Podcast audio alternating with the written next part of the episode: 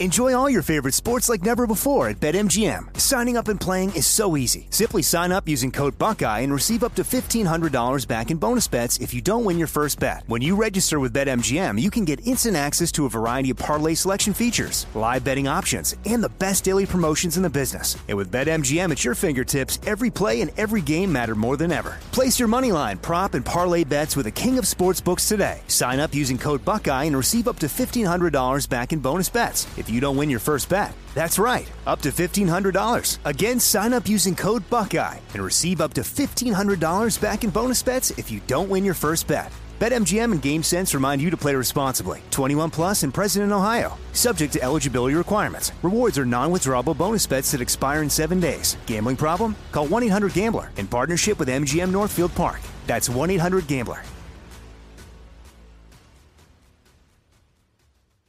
You know you've got a comeback in you. When you take the next step, you're going to make it count. For your career, for your family, for your life. You can earn a degree you're proud of with Purdue Global. Purdue Global is backed by Purdue University, one of the nation's most respected and innovative public universities. This is your chance. This is your opportunity. This is your comeback. Purdue Global, Purdue's online university for working adults. Start your comeback today at purdue global dot e d u. When you buy Kroger brand products, you feel like you're winning. That's because they offer proven quality at lower than low prices. In fact, we guarantee that you and your family will love how Kroger brand products taste, or you get your money back. So next time you're shopping for the family, look for delicious Kroger brand products, because they'll make you all feel like you're winning. Shop now, in-store, or online. Kroger, fresh for everyone. Xfinity has free premium networks for everyone this month, no matter what kind of entertainment you love. Addicted to true crime? Catch killer cases and more spine-tingling shows on A and E Crime Central. Crave adventure? Explore Asian action movies on Hi-YAH. Searching for something extreme? Check out skating, snowboarding, and more on Fuel T V Plus, the global home of action sports. And find crowd-pleasing bops on iHeartRadio's Hit Nation playlist. There's new free shows and movies to love every week. Say free this week in your Xfinity voice remote.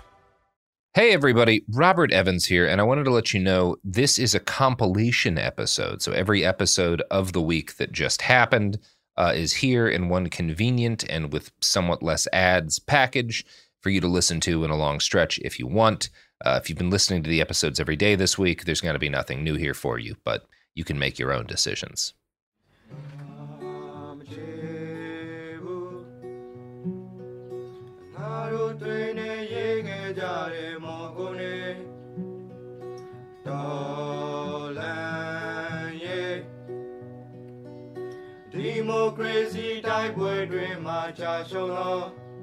In twenty twenty, millions of Americans took to the streets to protest police violence. They were met with police violence on a massive scale. Shootings, vehicle attacks, and assassinations occurred alongside these protests, often in defense of the police.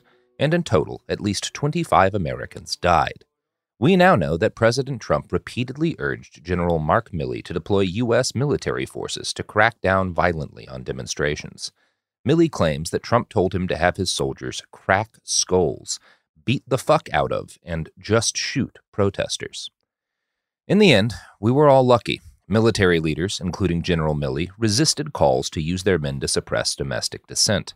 National Guard were called in to police several major cities, but in many cases, their behavior was tame compared to the militarized police who more reliably shot and beat protesters. For millions of Americans, twenty twenty was their first exposure to the violence the state will do to avoid change. And then, Trump lost the election. He and his followers tried to carry out a coup but failed, for now, and millions of Americans who'd taken to the streets mostly went back to their lives. Some were satisfied justice had been done. Others were furious to have stopped short of instituting real change. But at the end of the day, business went on as usual. A version of normal prevailed. In twenty twenty-one, the military of Myanmar, known as the Tatmadaw, overthrew the elected government in a coup. Hundreds of thousands of citizens, most of them young Gen Z and millennial men and women, took to the streets. Police responded with tear gas, water cannons, and eventually bullets. The international community expressed its horror at the brutality of the Tatmadaw, but that's all they did. Over the course of several months, the military pushed protesters mostly out of the cities, and a protest movement against the military coup turned into a civil war. Now those same protesters, mostly kids who wanted nothing more than a normal life, have become revolutionaries. With homemade guns, three D printed rockets, and stolen rifles, they battle the Tatmadaw. Some of them fight in the jungles, some of them fight in the cities, and some of them fight on the internet. This is their story. We're sitting in a large suburban home in Mae Sot, Thailand, a small city on the border of Myanmar. The boys singing and playing music around us range in age from seventeen to twenty-two. Their existence in Thailand is a crime. If they are caught here, they'll be forced to cross the border into Myanmar, whose government executed their friends and sold the organs for profit. But tonight, they're playing music. We're drinking beer. Later, James Stout and I will play pool with them and get our asses just catastrophically wrecked. We met Andy, age twenty-two and head of the family, through his Instagram page. That's not his real name, but for obvious reasons, we can't identify him. We first met when I sent him a D M asking if we could buy one of his photos for our first series on Myanmar. He was a bit skeptical, but I tried my best to get him to see we just wanted to give him money and promote his work. Over the next six months or so, we went from talking on the phone to messaging almost every day, to Robert and I booking tickets to Thailand, to sitting on the top floor of their house. It used to be his landlord's office, but now it's home to Andy and his partner Sarah. That's also not her real name, because she's a citizen of a Western nation working in Thailand. The boys we talk about are his brothers, his cousin, and friends. They live at a small building across a garden, and in the daytime, they sit under a gazebo and play their guitars. The first night we met Andy and Sarah, we sat behind a bar in an unpaved alleyway. We drank beer out of sippy cups, because selling beer is still banned under local COVID regulations, but apparently the cops don't check sippy cups. We drank far too much, in fact, and the next day, I woke up with a headache and a blurry photo of me, Robert, and Andy, engaged in a pose which was half hug and half mutual support structure. We walked home, and according to my phone, at some point we took photos of a puppy, and, in a hopefully unrelated incident, at some point I started bleeding. It was immediately obvious that Andy needed the chance to blow off some steam. Over the last year and change, he has chronicled every stage of the coup and its aftermath. In early videos, we see joyous protests, moments of resistance and splendor in the streets of cities like Myawaddy. Later, we see violence, death, and guerrilla warfare. Andy didn't have what you would call an easy childhood, thanks in part to Myanmar's long history of revolutions being crushed by the army. People there, like people everywhere, want to be free and determine their own futures. And so each generation has its own uprising, and each generation has its own massacre, and very little progress to show for it. I was born in two thousand, so um, when I was seven, two thousand seven, there was a revolution. It's called Saffron Revolution. It's it wasn't it wasn't like this, you know. It wasn't like what happened now, but like there were a lot of people that were involved in it. A lot of people got killed, um, and a lot of people left Myanmar and came to the refugee camps in here. And we were one of the families that came to the refugee camps.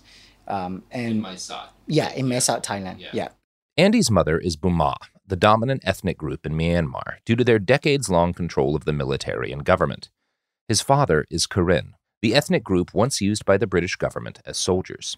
Since nineteen forty-nine, the Karen have fought a war in the mountains against the Tatmadaw.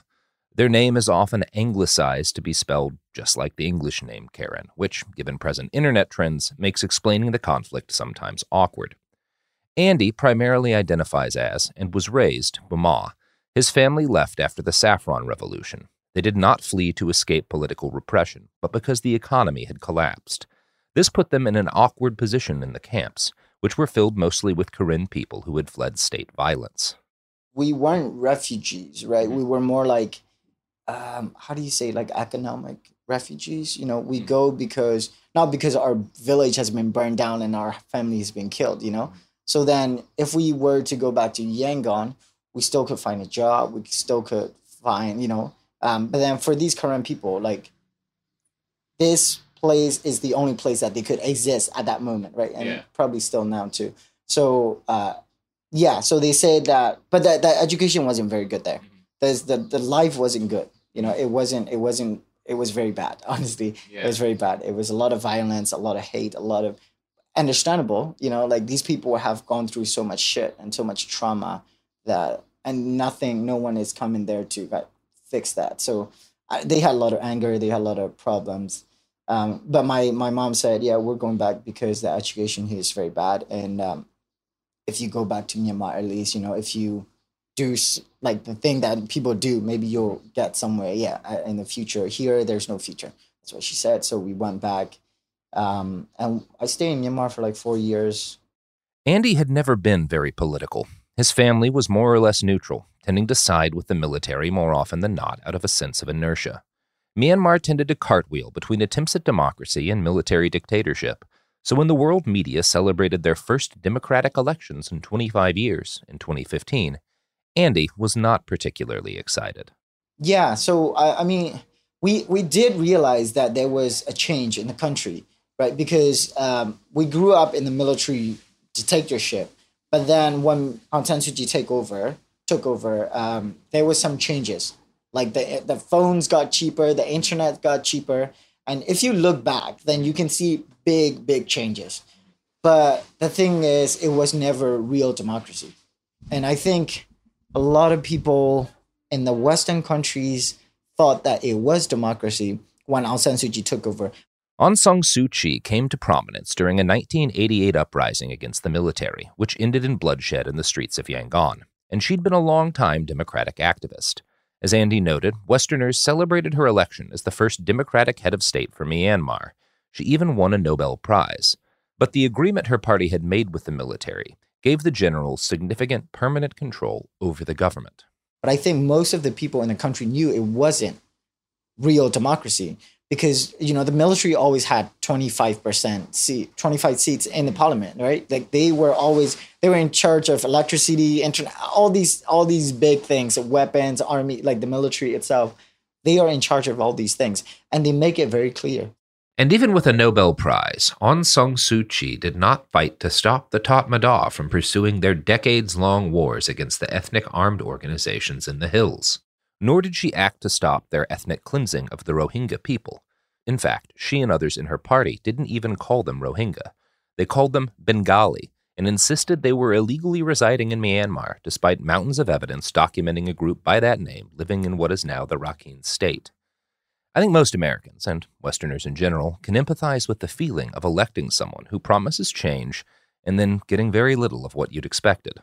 I think Aung San Suu Kyi used to be this hope that that was like the opposition against the military. But I think when she got power, um, she couldn't do all the things that she promised to do.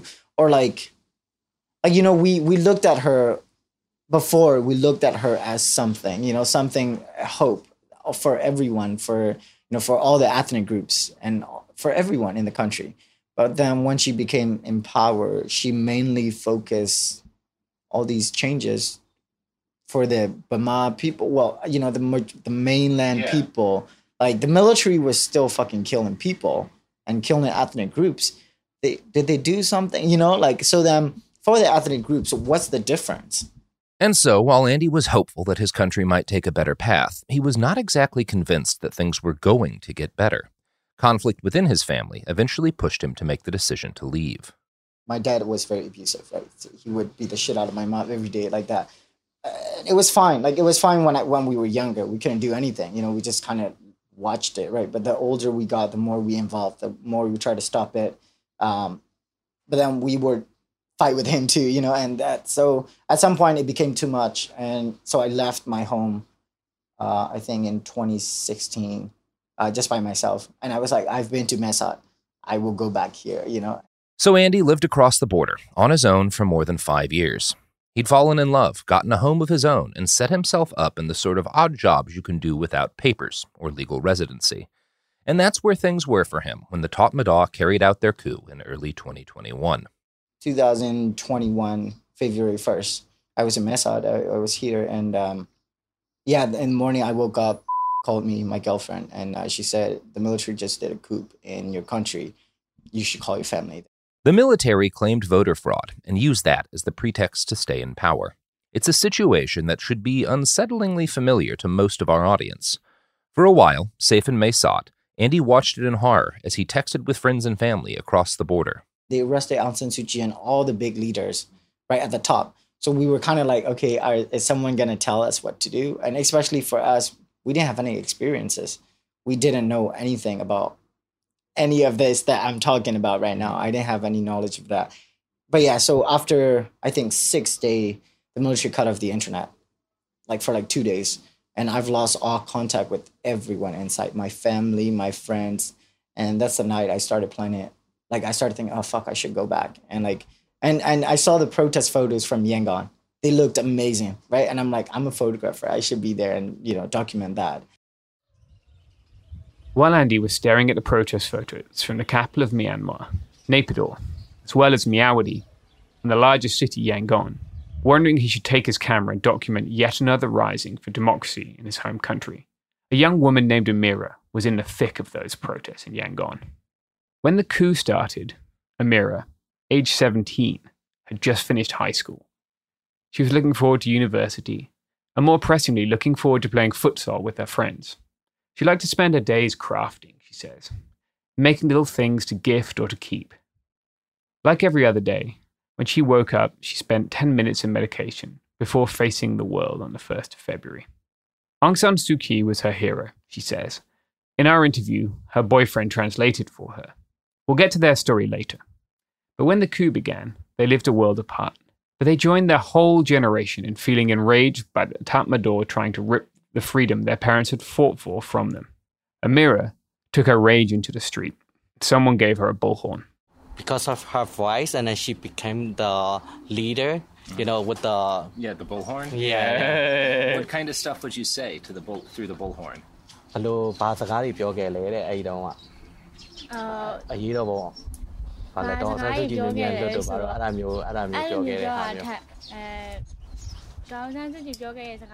Oh, she's saying, uh, this is Anfield, and then... Uh, this is what?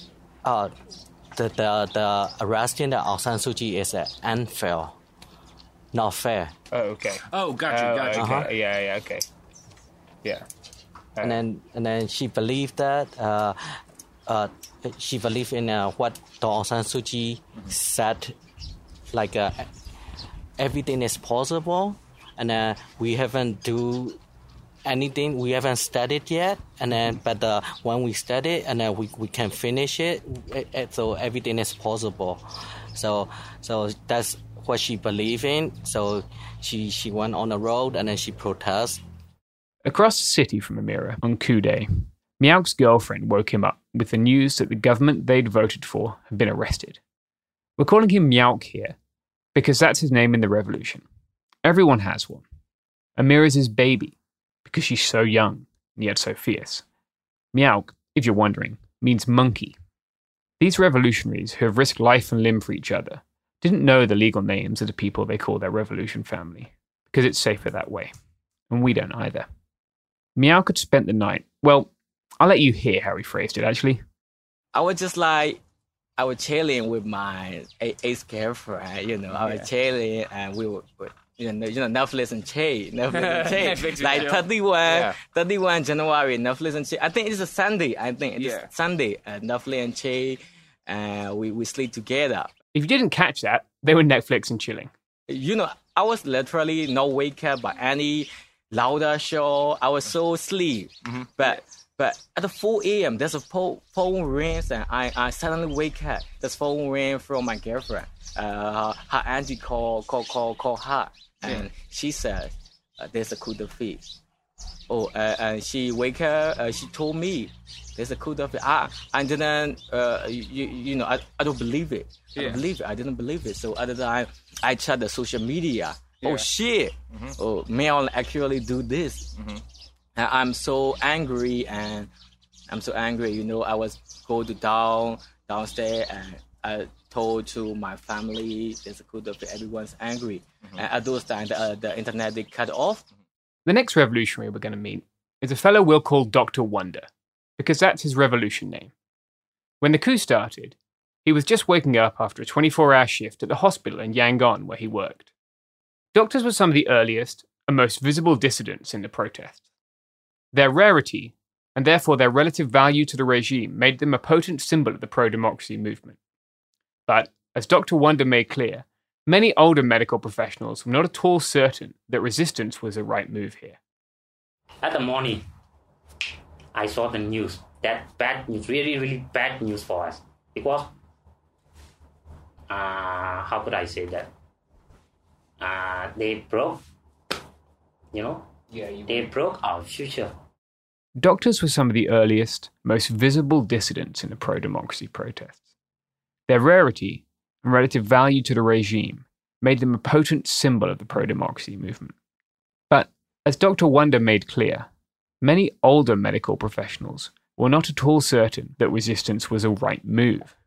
On that morning, we go back to our uh, our society, our, our hospital. We are young guys, you know, uh, all professors, all consultants, they not much interest about that. Yeah. Because they told us, um, you know, whoever rules our country, this is not our business. It is one of our senior doctors from our society, from our department, told us like that. But we reply him, no, it should be last time.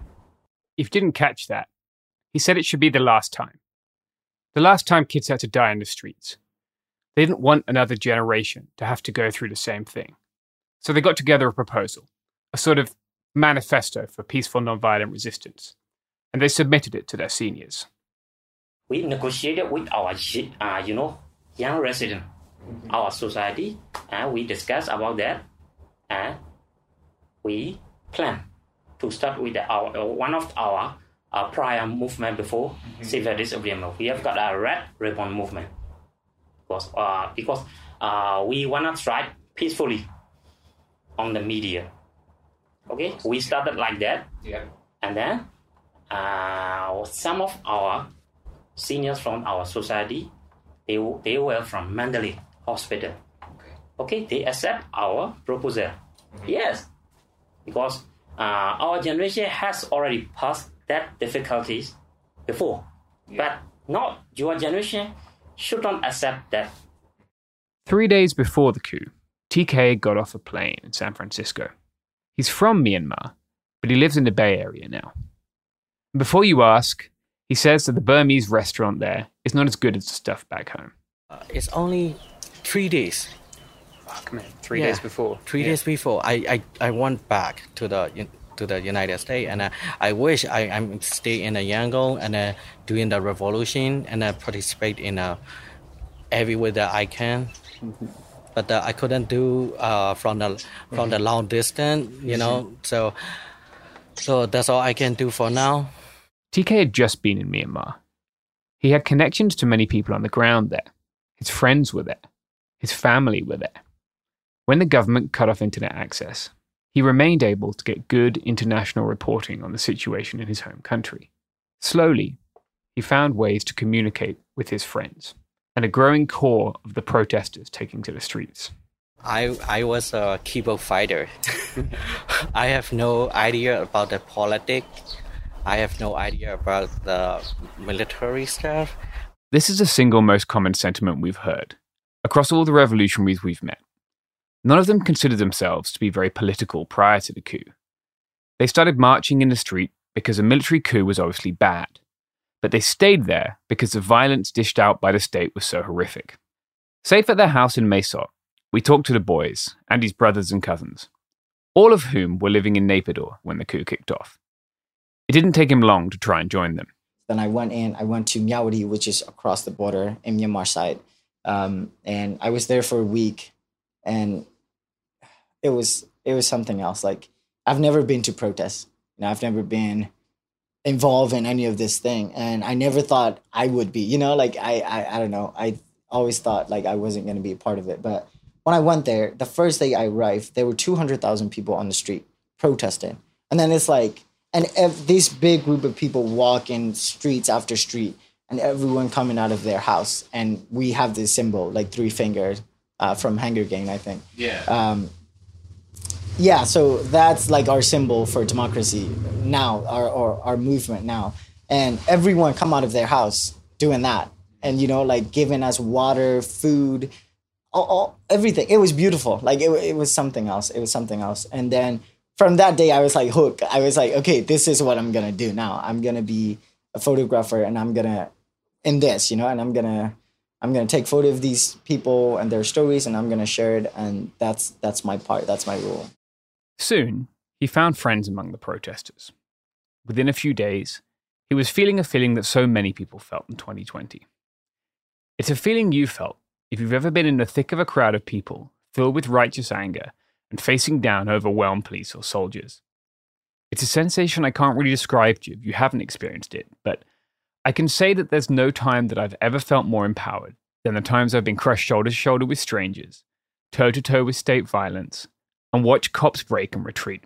It's incredible, it's addictive, and if I'm honest, it's probably why Robert and I booked a flight to visit a stranger I've been DMing on the gram. Um, I think after three days, I, I met this group of people, young people, like students trying to be lawyers and stuff. And I figured out that they were the ones trying to organize these big protests, like two hundred people, one hundred thousand people. They were the ones that's making that happen. So I started kind of following them, trying to get close because I wanted to get stories from them.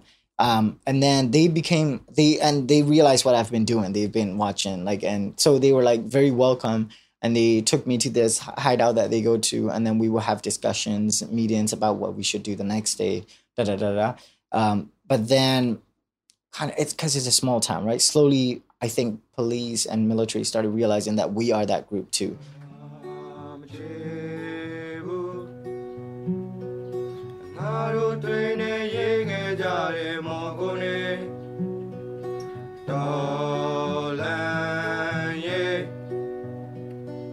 Democracy type word dream my chasolo.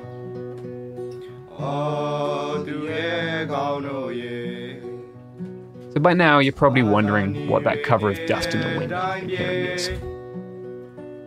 It's a song the boys learned when they first took to the streets, but it tells the story of a previous revolution, one that didn't succeed. That's pretty good, guys. Yeah. Can you tell us what that song's about? Uh, like, do you know what the lyrics are and stuff in English? Maybe? Yeah, yeah, we we can try. I heard the word democracy in there. I'm pretty sure. Yeah. Yeah, uh, yeah it's like all the lives that were lost in fighting for democracy. Yeah. The people use it for the Spring Revolution as well as eighty-eight. Yeah, yeah. Because it's the same thing. Right? We can use it. Come on, yeah. Tell the world, and that's the name of the song. Tell the world it's called. Yeah, like Till the World. Till the World Ends. Yes, oh, okay. So basically the song is like, um, yeah, they sang it in the, back in the eighty-eight, and then it's like, we used it quite a lot mm-hmm. when the, when we were in the protest too.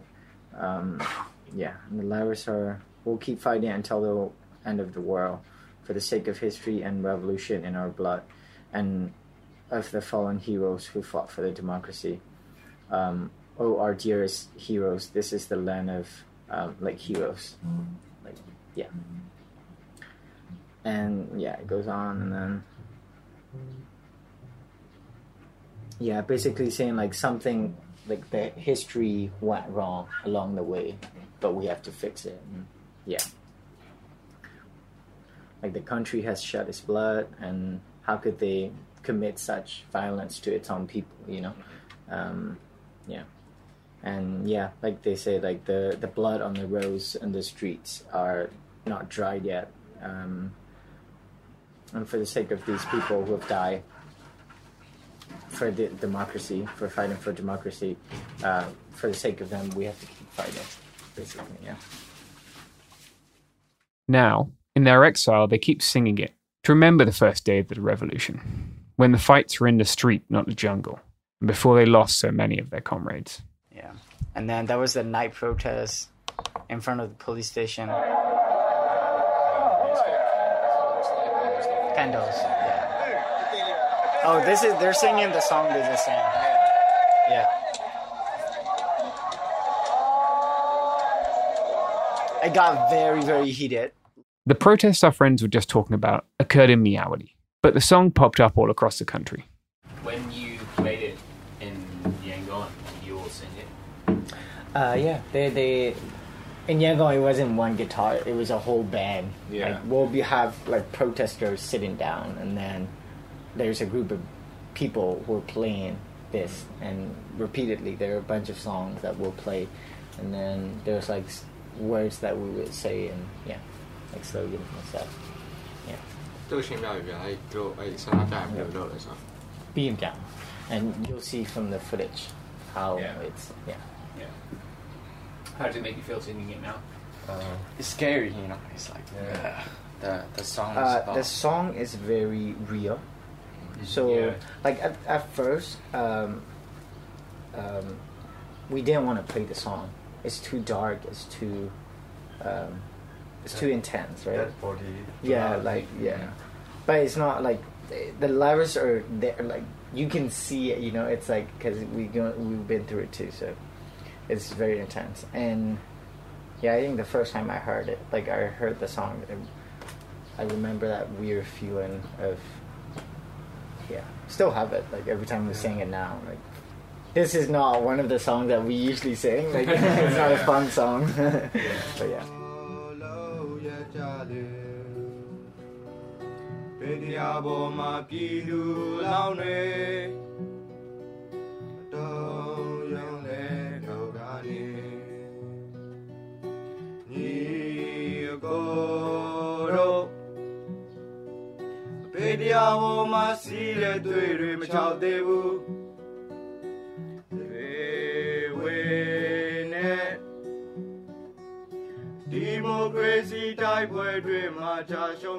On the next episode, which you'll be able to download tomorrow, we'll talk about how the junta began to clamp down on the protests and how the protesters decided this struggle was too important to abandon and decided to fight back.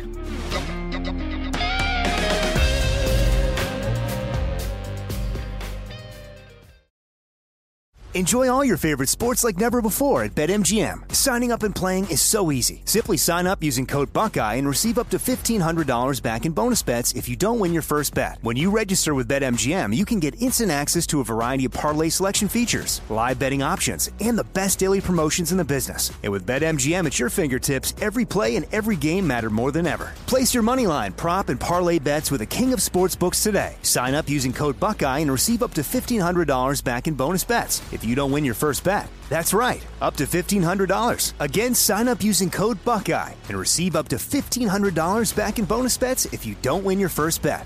BetMGM and GameSense remind you to play responsibly. twenty-one plus and present in Ohio, subject to eligibility requirements. Rewards are non-withdrawable bonus bets that expire in seven days. Gambling problem? Call one eight hundred gambler in partnership with M G M Northfield Park. That's one eight hundred gambler. Xfinity has free premium networks for everyone this month, no matter what kind of entertainment you love. Addicted to true crime? Catch killer cases and more spine-tingling shows on A and E Crime Central. Crave adventure? Explore Asian action movies on Hi-YAH. Searching for something extreme? Check out skating, snowboarding, and more on Fuel T V Plus, the global home of action sports. And find crowd-pleasing bops on iHeartRadio's Hit Nation playlist. There's new free shows and movies to love every week. Say free this week in your Xfinity voice remote. Live Nation presents Concert Week. Now through May fourteenth, get twenty-five dollars tickets to over five thousand shows. That's up to seventy-five percent off a summer full of your favorite artists like twenty-one Savage, Alanis Morissette, Cage the Elephant, Celeste Barber, Dierks Bentley, Fade, Hootie and the Blowfish, Janet Jackson, Kidz Bop Kids, Meghan Trainor, Bissell Pluma, Sarah McLachlan. Get tickets to more than five thousand summer shows for just twenty-five dollars. Until now through May fourteenth. Visit livenation.com slash concert week to learn more and plan your summer with Sean Paul, Sum forty-one, thirty Seconds to Mars, oh, and Two Door Cinema Club. Hey, this is Jodie Sweetin from the podcast How Rude, Tanneritos. As a nostalgic voice from your past, I'm here to remind you that amongst the stressful and chaotic existence we live in twenty twenty-four, you deserve to get away. It's time for a vacation, no matter when you're hearing this. And let me tell you how you'll get there.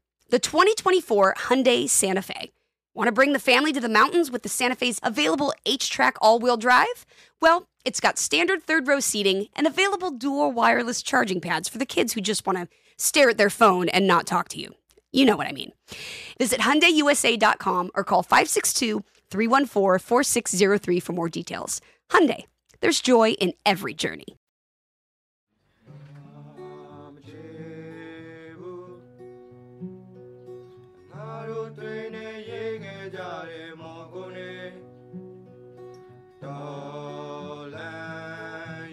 Like many people in Myanmar, the boys weren't hugely political before the protests. But what they saw in the streets changed them. This wasn't about a minor disagreement between two parties. It was about fighting for the right to live their lives without a boot on their necks. The twenty twenty-one election had delivered victory to Aung San Suu Kyi's National League for Democracy, and delivered a resounding vote of no confidence in the political arm of the Tatmadaw, the nation's military. It's worth noting here that yes, we are compressing some complex things. The elections weren't perfect, and people in areas that were largely non-Burman tend not to support the N L D. The N L D had failed to prevent a genocide, but in a country that was well accustomed to harsh military rule, there remained a better option than a military which saw ruling as its right and its soldiers as separate from the citizens. So, when the military lost a record number of seats, everyone knew what would happen next. The same thing that happened in nineteen eighty-eight, the same thing that always happened when the people came a little too close to taking power from their military.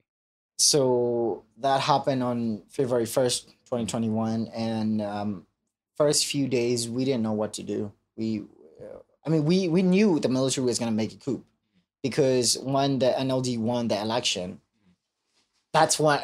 That's how it started, right? And then and, and the military saying that they, you know, they cheated. They they like I don't know how to say it. They like fucked up the votes, and you know they make themselves win. It wasn't true. I mean, the military was not gonna win at all. Like it was because, like I said, there were changes. You know, people saw those changes, and and people were saying yes. If she had one more, you know, like four more years, five more years, she could make a real difference.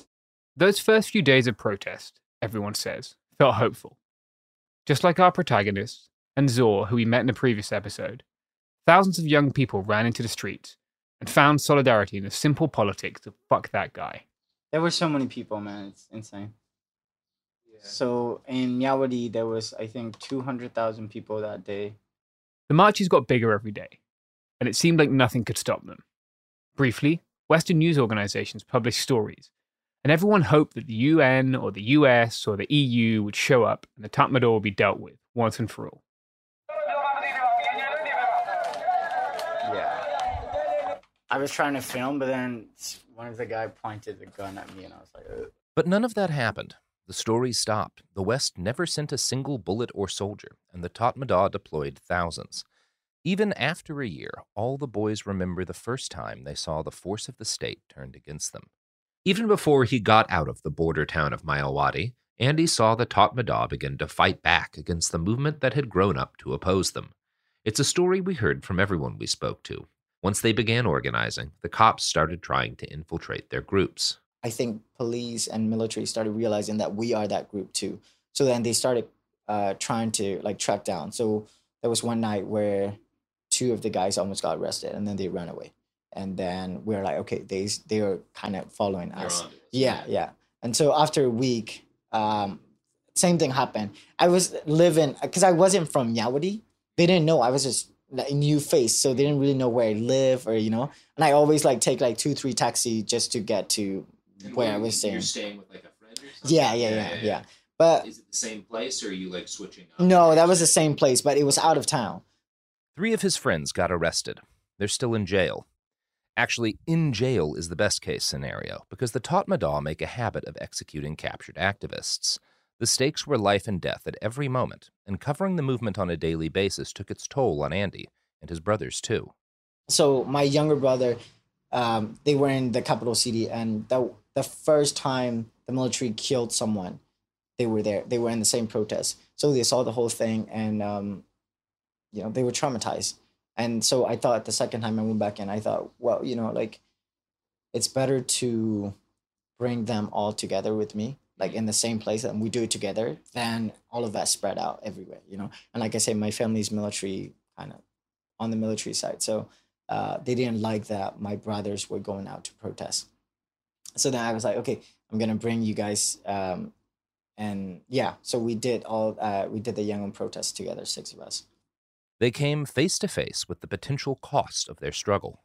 They were in Naypyidaw when that happened, the yeah. capital city of Myanmar, and it's it's military city, so it's very heavily controlled by the military. And the first time they went out to the protests, um, the military shoot people, and he Shit was cheaper. yeah he there was like these trucks with the water cannons. Yeah. So he got hit by one, and like he he wasn't feeling well, so they took him to the ambulance. But then once he got in there, there was a guy without his eyes because they shot like bullets into him. Um, he was fucking traumatized with that. Yeah, yeah. I remember. Yeah. When Andy says Naypyidaw is a military city, he isn't just saying it's a city like Colleen, Texas, or San Diego. Naypyidaw is a city created out of nothing, starting in two thousand two to be a capital for Myanmar. If you've seen it at all, it's probably in a T V show that mocks the totalitarian excess of building seven-lane motorways in a city that was, until recently, only populated by the people building it. Top Gear played car football on the empty freeways, and the T V show Dark Tourist also featured the city. Today, it is a real city with a real population, but everything about it was designed to reinforce authority. And yet, the boys and thousands of others took to the streets here, streets built to reinforce the power of the people they were fighting, to demand that the military listen to them. Andy shows us a picture of the man with his eyes shot out. It looks how you think it would. And it is worth noting that shooting people's eyes out is a time-honored international policing tactic. In twenty twenty, U S cops shot more than one hundred fifteen people in the face with less lethal munitions. thirty suffered permanent damage to their eyes. But in Myanmar, everything escalated several levels higher than that. Shooting out eyes wasn't radical violence for the Tatmadaw. They treated it more like stretching before a run.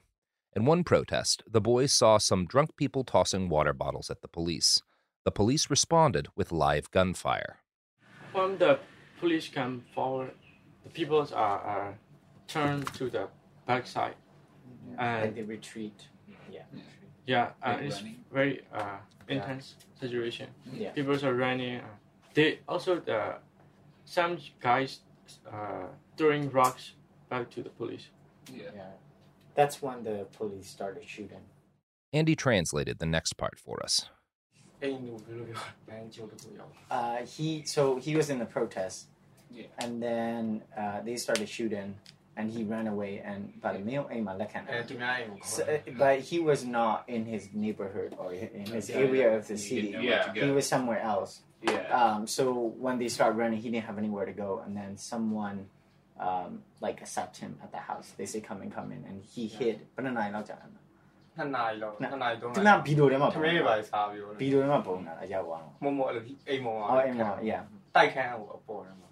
yeah, he hid in that house for like two hours until the shooting stopped. It wasn't until they got home that they realized the police had killed someone. In the early days of what became the revolution, people formed tight bonds and made radical commitments in the form of illegal activity, while the Tatmadaw was still scrambling to counter the counter-coup. Everyone felt the clampdown bite at a different time. It took longer than average for the cops to find Amira and her cadre of revolutionaries, but eventually that day came. It came as she and her friends were gathered in a tea shop preparing for an action. At that time, uh, on that day, they are trying to uh, protest mm-hmm. in a Xinjiang pro- province. Yeah. Uh, so before the protest started, they gathering the people at the tea shop. Yeah. Uh, they sit in, in the table with with her teams, mm-hmm. uh, about including her five people. Mm-hmm. But uh, she have to go and uh, give the banner yeah. to the other groups. Yeah. Uh, so she's leaving just about like uh, this match, mm-hmm. and then then uh, the the soldiers came into the tea shop, and then arrested her teammates. Yeah. She's lucky yeah, to escape it. Yeah, yeah. Really narrow, you know. Yeah, to, yeah. To yeah. So did she leave immediately? Did she yeah, go home? yeah. So that's how she came here. Okay. Because uh, her teammates know her, where she lived, mm-hmm. her house and everything, yeah. so she have no choice to stay in the Yangon. Yeah. But uh, she stay organizing Mm-hmm. her teams to the protests in the Yangon. From here? From yeah. here. Yeah. What did her parents think when she had to leave? So her parents told her uh, the, su- the survival is the first. Mm-hmm. Yeah. So she can do whatever she wants, and uh, but she have to be on her own. Mm-hmm. Okay, wow. Yeah. and then they they, they don't they agree. Uh, you know, like if if she, if she wants to leave, just leave. If if she say want to do the you know uh, protesting or whatever she wants, and uh, they not saying no to her. Yeah. Okay. But they're not supporting either. They're just sort of saying she's on her own. Yeah, she's on her own. Mm-hmm. That that's how uh, last night I, I I told you guys that uh, she lost her inheritance. Mm-hmm. Uh, like you know, she have to give up on everything. Mm-hmm. Wow. Over in San Francisco, T K could see what was happening through his scouts on the ground and soldiers' posts on Facebook. He started to amass a huge amount of intel. He also knew where the underground groups and civil disobedience movement centres were in the cities. And when he saw the cops or the military coming for them, he was able to give them a heads up.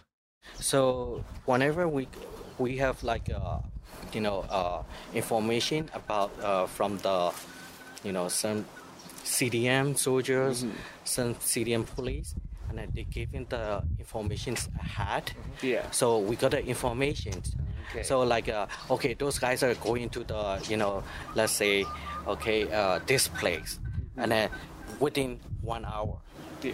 So from that place, whoever live in the underground teams, move out. Get out. Yeah, yeah nice. Get out. Yeah, so so so that kind of things, uh, with with that, we save a lot of people too. Yeah. And then we got arrested people too, but uh, we, we also save people.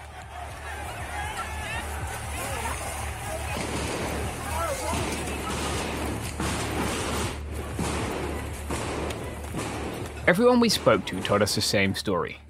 They went into the street thinking that if they made enough noise, the world would listen, and that the U S or the E U or the U N would defend democracy and invoke their responsibility to protect innocent people being gunned down in the street.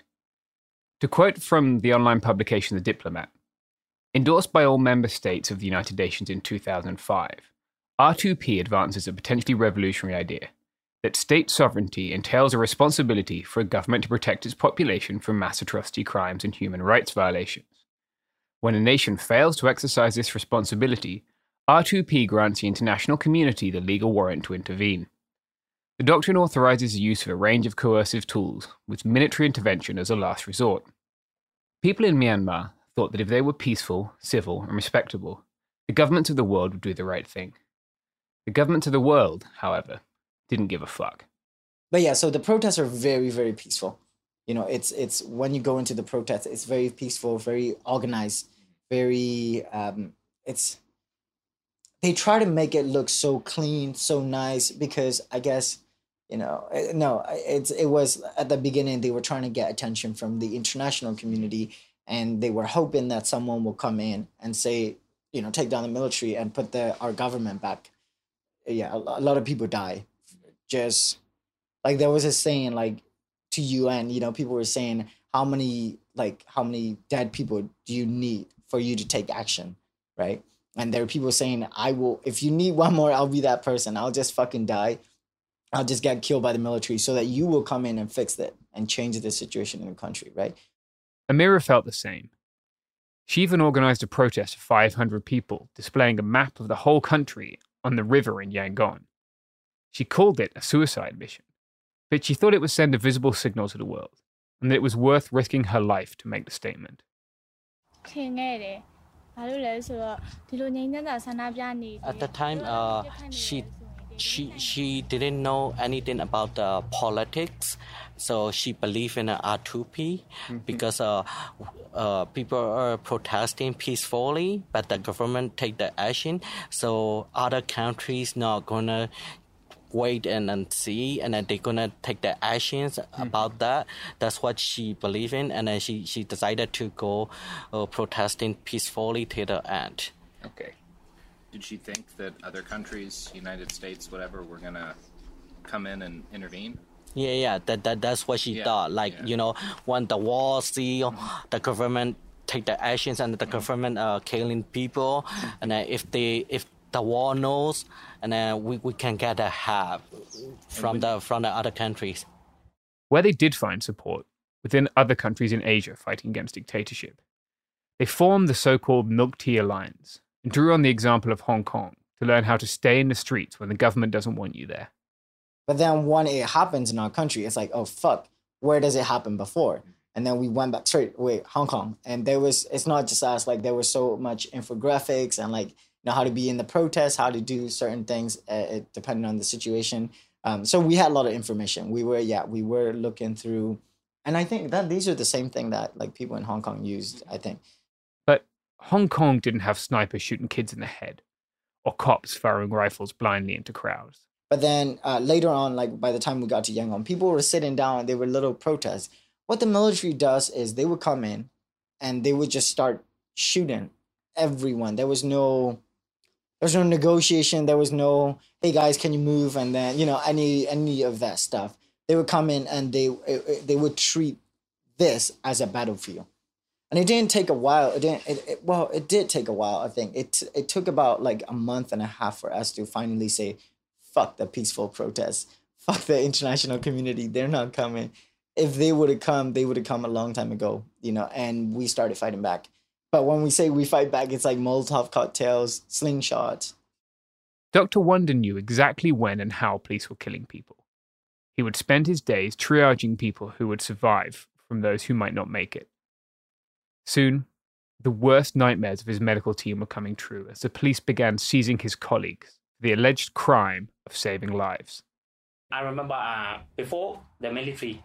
military police and military men uh, totally, totally intruded our hospital. One day, uh, I think uh, at the middle of the May, okay, they totally intruded our hospital because uh, they have uh, uh, they have heard uh, our C D M doctors are doing operation at that hospital because we have no more, uh, no uh, no another place like that trauma center. We we could give uh, good treatment for that uh, traumatic patient. Mm-hmm. Because but, uh, we have to take a risk. So we cannot take a rest. Soon, one of our consultants was arrested at that emergency unit. Wow, okay. Because uh, he took he took also his risk. Because yeah. If he wasn't here, his junior can, can't handle that situation, you know? Yes. You so know? You had to go. So many tens, hundreds injury, injured patients on that day. Uh, mostly are... Uh, gunshot patient, yeah. You know, stomach, open abdomen, yeah. Open limbs, okay. Mm-hmm. So we have uh, so many crises on that night. Things only got worse. Yeah, yeah, there was a pregnant woman um, who got shot and obviously with a kid inside her, and she died because she accepted like twenty protesters in her house, and when they came, they shot her dead. And she wasn't like five weeks old. It's it's you can see that she was pregnant. And, yeah. The military used straight up real bullets. Like yeah. They don't give a shit. They don't give a shit that the way the military control people is fear, right? So then they want people to see that if you go against me, you'll die horribly, and they they shoot the head. We saw so many faces with holes in. You know, so many people with holes in their face. And it was fucked up and it was scary because every time you go out, you're saying that could be me. That could be my brothers. That could be, you know. Very quickly, the revolution organized itself, not with hierarchies, officers, or vanguard parties. The people who'd existed in those roles had already been arrested or fled. So instead, the revolution started with people giving whatever they could to the struggle and taking whatever they needed to get by. The revolutionaries we interviewed all initially thought that the struggle would be short, that the world would come to their aid. But even when it became clear that this was not the case, they continued to fight, under the logic that it's better to die than live with a boot on your neck. Mm-hmm. They took all the leaders from the opposition side, so there was no one to tell us what to do. There was no instructions, right? So there was like two days of, okay, what the fuck do we do, you know? Okay. And then people started protesting, but small, like very small, and then... I think after like five days, then there was like two hundred thousand people everywhere. Like, no, that I remember the first day we arrived. Um, I mean, we haven't seen each other since COVID started. So it was like, ah, brothers, you know, back again and mm-hmm. together. Uh, and then, yeah, it, it was quite fun for like one night. And then we were all hanging out and trying to plan what we're going to do the next day. So basically, uh, I, we kind of planned that like each of us had a role. And our plan was to go out and kind of be like a media crew, right? So we're filming, we're writing news, we're posting on the internet so that everywhere else people can see it. Um, so yeah, two of us are like the camera people, and then this two, they look out for the roads and streets, like, because these places we've never been, right? Yangon, in these areas. So whenever we go to a protest, we'll sit down or we'll walk around and take photos while these twos goes around and look for the fastest escapes. You know, if the military come in, what would be the best way to go? Mm-hmm. What would, you know, escape? And then uh, him and another one, they kind of look after us. They look at the news um, to see what's happening around us, so that if there's a post on Facebook saying, oh, there's a military truck heading towards you, we kind of be prepared, you know? Um, but yeah, that was... It's not an energy club, yeah. Yeah, so we had a lot of energy at that time. Yeah. It was like constant. We were going out, out, yeah. out, out, and... You can see, like, he's always following me. Like, that's me and him. And he's always following me everywhere I go, so that if something happened, he can just grab me and run. Yeah. While the boys and Andy were reporting, Amira found her calling on the front lines. It's almost impossible to stress how incredible she is. Before we recorded, she casually dropped into conversation that she also trained in knife fighting sometimes. We met her at a shooting range near Mae Sot and blasted a few paper targets together with a twelve gauge shotgun we'd been using for a bit of target practice. When it jammed, and it always jammed, she cleared the chamber and got it back into action with a practiced efficiency that any formally trained soldier would have recognized.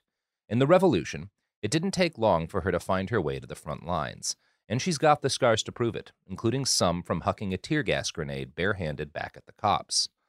Others adopted roles too. Some picked up shields and took on the police toe-to-toe. Others supported protesters with medical aid and food and water. So you can see the shield, two, three, four, five, yeah. to, yeah, to make it, and then you can see, like, they have these wet, like, plastic bags to, like, wash people's faces when they're tear gas, yeah. or like um, to kill the smokes with yeah. the they oh, have yeah, wet could... towels too, yeah. and then there's someone always watering it, like yeah. as you see here, yeah. And this is all from the the neighborhood, like they provided to us. They built barricades and even developed a system of communications for when things were getting violent. This allowed folks who were not comfortable to get away, or at least that was the goal. So the white flag means, like, we have this place, like, this is our, but then the black flag means we'll fuck you up back. Like, if you've done so much that we're going to fuck you up, you know? Yeah. Um, I have a video of it when it changed to, from white to black. Their tactics improved over time. When one group got kettled, another group would pop up nearby and draw soldiers away. Oh, wait, yeah. So, wait, and then uh, there was one time when one of, one part of the city was under attack by the military. Yeah. A lot of protesters were trapped in there, and so we decided to go out. So every other part of the city came out at nighttime to protest so that these soldiers have to kind of... Yeah, yeah, yeah. Amira, too, came face-to-face with state violence. She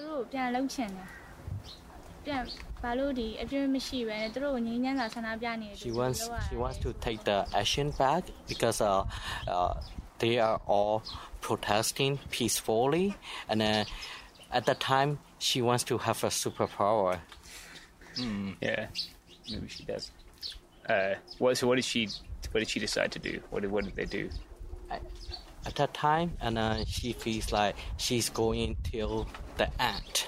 Mm-hmm. And then she will keep moving, and then mm-hmm. she will participate in uh, every role that she can, and then she will do as much as she can. That's that's what she okay. decided to yeah. do. We saw that picture of her in front of the car, and it was burning. Yeah. What happened there? Were they throwing Molotov cocktails? Yeah. Okay. So, like, uh, smoke bombs and then something like that, mm-hmm. and then she's trying to throw them back. Oh, I've seen the picture. Yeah, yeah, yeah. So she picked it up, and then she threw them back. Did it hurt your hand? Oh, yeah, you have a scar. Fuck. Oh, wow. Yeah. Yeah. It then... Uh... She got hit by the smoke bomb, like, uh, twice. And then, yeah. at that time, uh, she lost everything. She lost her bags. Mm-hmm. She lost her phones. And then someone had her to hold, and then mm-hmm. took her back. Okay. That's how she escaped. Wow. The, uh, They helped you. Do you know who helped you? Was it a friend or just a stranger? Her friend is with her. Mm-hmm. And then when the tear gas uh, hit them, and then the other strangers helped them. And then she got hit by the tear gas, and then she, and then she almost faint and then blacked out. Mm-hmm. Wow. Wow. Our doctor, who goes by Wonder, faced a difficult choice. Returning to the hospital meant risking arrest. The military could come in at any time to arrest injured protesters and the doctors helping them. But not going back meant letting his comrades die. As state violence increased, he decided he needed to help.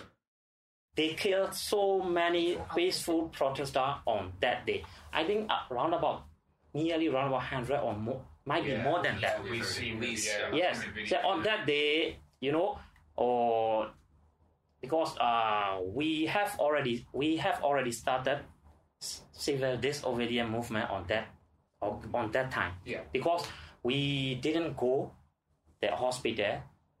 That was ruled by that general. Okay. Okay.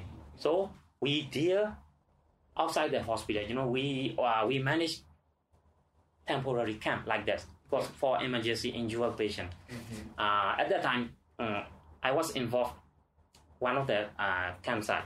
Yeah. Because but actually we can't deal. Yeah. Uh, some of the injured people that may need for emergency operation, like that uh, bullet go right. go through yeah go yeah. to break the bones and open wound. Yeah. So but we have to take the risk because we have to operate that patient. We go to hospital, trauma emergency department.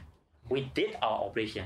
Uh, I remember that night, one of the patients was uh, shot down by mm-hmm. police. And they chased, they followed that patient. We kept that patient in our hospital, in our ward. We emergency, or we did emergency operation at on that at that night, on that night, and we em- emergently moved him out on that night because we can't keep him on that hospital because uh, soon he just left our hospital. Yeah. The police just came and searched for him. Okay. So but this is one of our, our experience because yeah. uh, they just uh, point their gun. Yeah. Uh, where is that guy? T K got on Telegram. Lots of people couldn't be on the ground fighting, but they still wanted to be part of the struggle. He had developed good connections with people on the ground. At first, that was just him desperately trying to stay informed. But soon he realized that he was well-placed to be doing the informing. With internet access cut off and V P Ns slowing down, only someone outside the country with blazing fast Bay Area Wi-Fi could collate all the info coming in and turn it into useful, actionable advice for protesters on the ground. At that time, we know nothing about it. No one's, no one's teaching us what to do.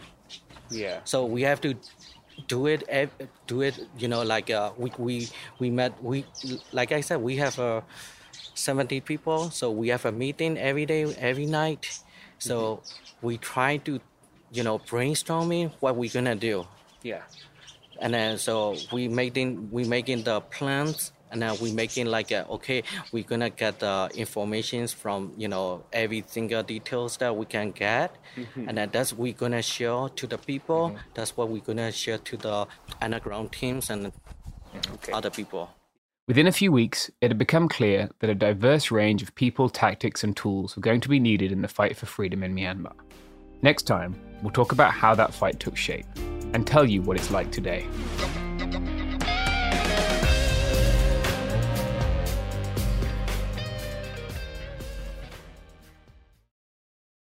Enjoy all your favorite sports like never before at BetMGM. Signing up and playing is so easy. Simply sign up using code Buckeye and receive up to fifteen hundred dollars back in bonus bets if you don't win your first bet. When you register with BetMGM, you can get instant access to a variety of parlay selection features, live betting options, and the best daily promotions in the business. And with BetMGM at your fingertips, every play and every game matter more than ever. Place your moneyline, prop, and parlay bets with the king of sportsbooks today. Sign up using code Buckeye and receive up to fifteen hundred dollars back in bonus bets. It's If you don't win your first bet, that's right, up to fifteen hundred dollars. Again, sign up using code Buckeye and receive up to fifteen hundred dollars back in bonus bets if you don't win your first bet. BetMGM and GameSense remind you to play responsibly. twenty-one plus and present in Ohio, subject to eligibility requirements. Rewards are non-withdrawable bonus bets that expire in seven days. Gambling problem? Call one eight hundred gambler in partnership with M G M Northfield Park. That's one eight hundred gambler.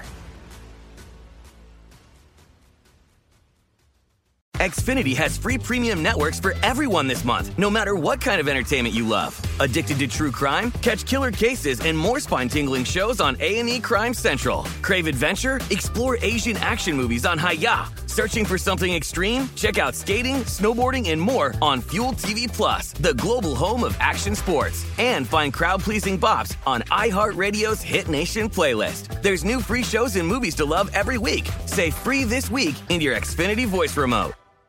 Live Nation presents Concert Week.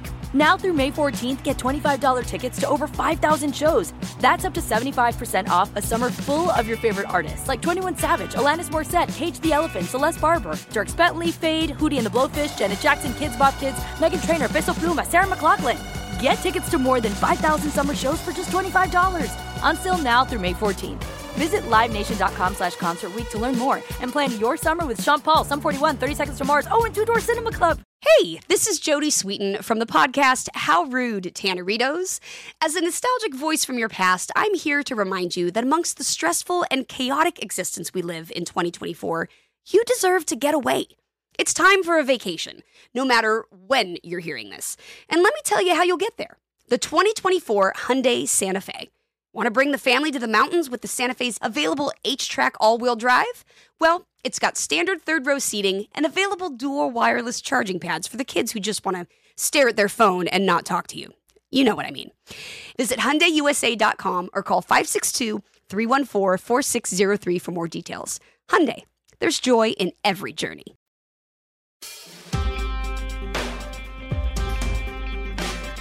Sitting at a pool bar in Mae Sot, listening to covers of Creedence songs by the house band, and losing at pool against Andy and the boys, it's hard to think of them holed up behind a barricade, clutching Molotovs. But not so long ago, the choices the boys faced were pretty stark. Every day, every time they went out from their little apartment, they knew they might not come back. But I think the most fucked up thing that we had to plan was, uh, what if someone gets shot, one of us, and the other person have to go carry? Um... Who who do you go? Who gets hit? You know, and we had to kind of like what we did just now. But like, okay, if I get hit, you know, two of you, this this and this person will come out and, you know, do this to me. Because it's it's um I, I don't know, I think we were planning because it just it's just good to have that, you know, because if, if someone gets shot and if all five of us go run in there, there's more targets, you know what I mean? So then like if someone with weight, less weight get shots, then, you know, this person go. If someone heavier gets shot, this two person go, something like that. When Andy says, like we did earlier, he's talking about a small stop the bleed type course that we had given the boys. Most journalists operating in war zones will take, at minimum, a week-long hostile environment and first aid training, or H E F A T course. Many of us will take extra courses. James and I both refreshed our wilderness first responder certificates once we had this trip planned. Andy and his brothers didn't have access to any of this. They learned what they could off the internet and tried to protect themselves as best as they were able with gear they purchased from an airsoft store. The afternoon we spent practicing skills wasn't nearly enough, but until they can travel safely more than a few miles from the border, it was better than nothing. Their little apartment had one way in and one way out. If the cops came, there was no escape. They had a plan for that, too. Yeah, so our plan was literally just to burn that fucking door down. So then it would be difficult for them to come in. And then, you know, we'll do, I don't know, whatever we can with the weapon we had. Um, but we weren't going to make it out, you know. And, and having to plan all that with these kids, like, it's, like, fucked up. There were times that, like, they wake up at night screaming. Like, they, you know, they, I think now it's better, right? It's been a year and a half that, and we are, like, we're better at coping with it. But at that time, it, it was very, very scary. So that they'd be prepared to burn their door and the rest of their apartment down around themselves, the boys kept a stockpile of Molotovs mixed and ready by the front door at all times. They lived in a state of permanent readiness to commit revolutionary suicide for weeks on end. Eventually, they decided they had to flee.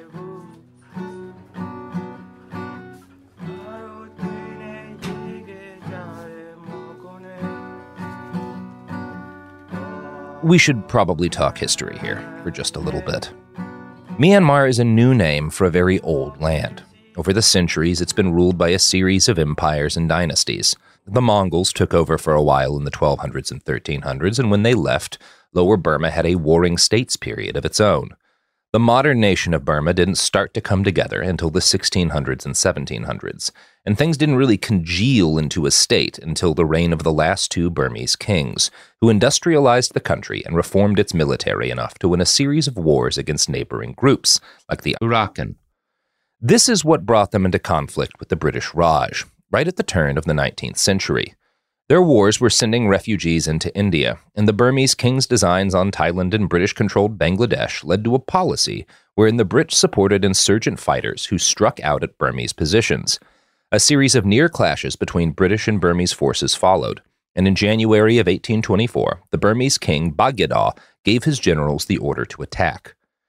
A pair of brutal jungle wars followed.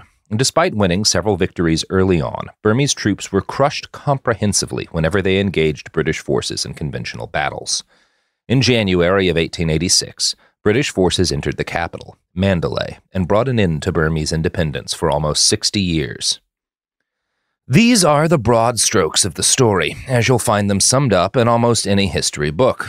As with most colonial history, the reality is somewhat messier than that. The Burmese Empire the British destroyed was dominated heavily by the Buma people, who gave the colony its name. But there were other peoples in the territory they claimed: the Shin, the Karen, Arakan, the Rohingya, and dozens more.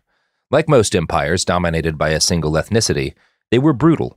Father San Germano, who lived in pre-Raj Burma, wrote of the king, "He is considered by himself and others absolute lord of the lives, properties, and personal services of his subjects. He exalts and oppresses, confers and takes away honor and rank, and, without any process of law, can put to death not only criminals guilty of capital offenses, but any individual who happens to incur his displeasure. It is here a perilous thing for a person to become distinguished for wealth and possessions, for the day may easily come when he will be charged with some supposed crime, and so put to death, in order that his property may be confiscated. Every subject is the emperor's born slave, and when he calls anyone his slave, he thinks thereby to do him honor. Hence, also, he considers himself entitled to employ his subjects in any work of service, without salary or pay, and if he makes them any recompense, it is done not from a sense of justice, but as an act of bounty." And while Bagyidaw was a fairly modern king, brutality like this went back hundreds of years in the region. Most of the kings and princes and other people who ruled the land we now call Myanmar did so with brutal force and an awful lot of conscription. This is broadly true of much of Southeast Asia. Western histories of this region tend to flatten life into kingdoms and empires and assume life in the region coincided politically with the lines drawn on maps. This was never the case. Much of mainland Southeast Asia, from the central highlands of Vietnam through Myanmar, northeast India, and several southern Chinese provinces, is filled with terrifying mountains and brutal hills, covered with the densest jungle imaginable. Standing in Mae Sot and staring across the border into Myanmar, all you see is a vast expanse of jagged, deep green peaks rolling endlessly on. James and I are both experienced backpackers, and neither of us would have wanted to take on that terrain without quality gear and weeks of endurance training. In an era before planes, helicopters, or satellite communications, this area was practically ungovernable. People were aware of this at the time, and for roughly the last two thousand years, this chunk of highland Southeast Asia, known to political scientists as Zomia, has been a refuge for people pushed out and put down by the great state powers of the area. Empires and kings would stick to the coasts and the flat plains, perfect for cultivating rice. When they taxed their subjects too hard or conscripted too many of them into the military, some would flee to the hills to take their freedom. As James C. Scott, a Yale poli-sci professor, writes, "The frontier operated as a rough-and-ready homeostatic device. The more a state pressed its subjects, the fewer subjects it had. The frontier underwrote freedom." He calls the people who chose to inhabit this stateless zone barbarians by choice. While many of these ethnic groups were mocked for their lack of so-called civilized values, like widespread literacy, Scott argues that this lack was actually a conscious rejection. Their refusal to educate themselves in a manner acceptable to the powers of the day was a rebellion against the legitimacy of those powers and their standards. Human history and our modern globe is filled with places like this. Muddied areas at the borders of great powers where the detritus of war, refugees, and beaten soldiers can congregate without fear of the state. The term for these places is shatter zones. Rojava, the radical feminist enclave in northeast Syria, would be one example of a shatter zone, and the unique political potential such places have. Myanmar is, by landmass, mostly shatter zones, and since nineteen forty-nine, different ethnic armed organizations have existed in a more or less constant conflict with the state. This includes the Karen people, whose territory borders Thailand. When the young millennial and Zoomer protesters in the cities realized they were going to have to flee their homes to continue the fight, Karen territory was a natural place to retreat to. People had been making versions of the same decision for two thousand years. The current situation between the Karen and Myanmar's military junta actually owes a lot to the British Empire. When they took over in Myanmar, they had to figure out how to govern it, and they went with the tactic that had served them well all across India and Africa. They picked a minority ethnic group to act as their colonial shock troops. In Uganda, their preferred warrior race were the Kakwa people, from whom future dictator Idi Amin descended. For their colonial troops in India, the Brits used Sikhs and Gurkhas, and in colonial Burma, they used the Karen. Ever since the British left, the Karen have wanted as little as possible to do with the central government in Naypyidaw. Instead, they fought to maintain Kadule, a land without darkness, as they were promised in Burma's nineteen forty-eight constitution. Today, they might not be recognized by the U N or the U S, but the Karen have their own schools, hospitals, and army. They have been at war since nineteen forty-nine. Andy, whose father is Karen, only really found out about the struggle for Kwadule, a home for the Karen language peoples, when he became a refugee. He moved into the camps along the border after the Saffron Revolution. He was only eight years old. The border is dotted with camps, some of them more like towns, but they're always temporary, and while the Thai government tolerates the Karen presence, people there are seen as temporarily displaced. They can't build solid homes and don't have the identity documents they need to travel, even internally in Thailand. Despite not growing up there, Andy's identity card says Karen. It doesn't take a P H D in history to know that ethnic identity cards issued by imperial and formerly post-colonial governments are bad news. But if you need more information about that, maybe Google I D cards, comma, Rwanda. Like most people in most places, the young people from Myanmar we talked to had thought relatively little about the injustices on the edge of their world. They tend to think of the Karen as terrorists up in the hills, rather than freedom fighters. But once the Tatmadaw started unloading machine guns into crowds, people were confronted with the reality of a situation that they'd been able to ignore before. Suddenly, they saw that the Karen and other marginalized ethnic groups were victims of the same government violence that they now faced. And now that the scales had fallen from their eyes, they were going to do something about it. The main majority of uh, groups, people, they are Karen people, which is another ethnic groups from uh, Myanmar.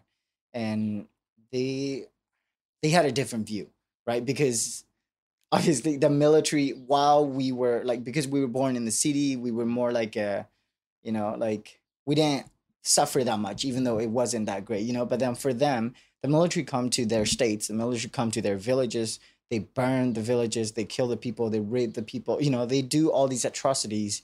Um, so then they have a very different view on the Myanmar military and how the country is, you know, working, doing. And um, um, so that's when I started learning, oh shit, like there is some other stuff going on in the country. But, you know, like you kind of just, like you kind of just live with your life. You know, you, you're a kid, you're trying to, I don't know, get by day to day, like, so you didn't really think about it.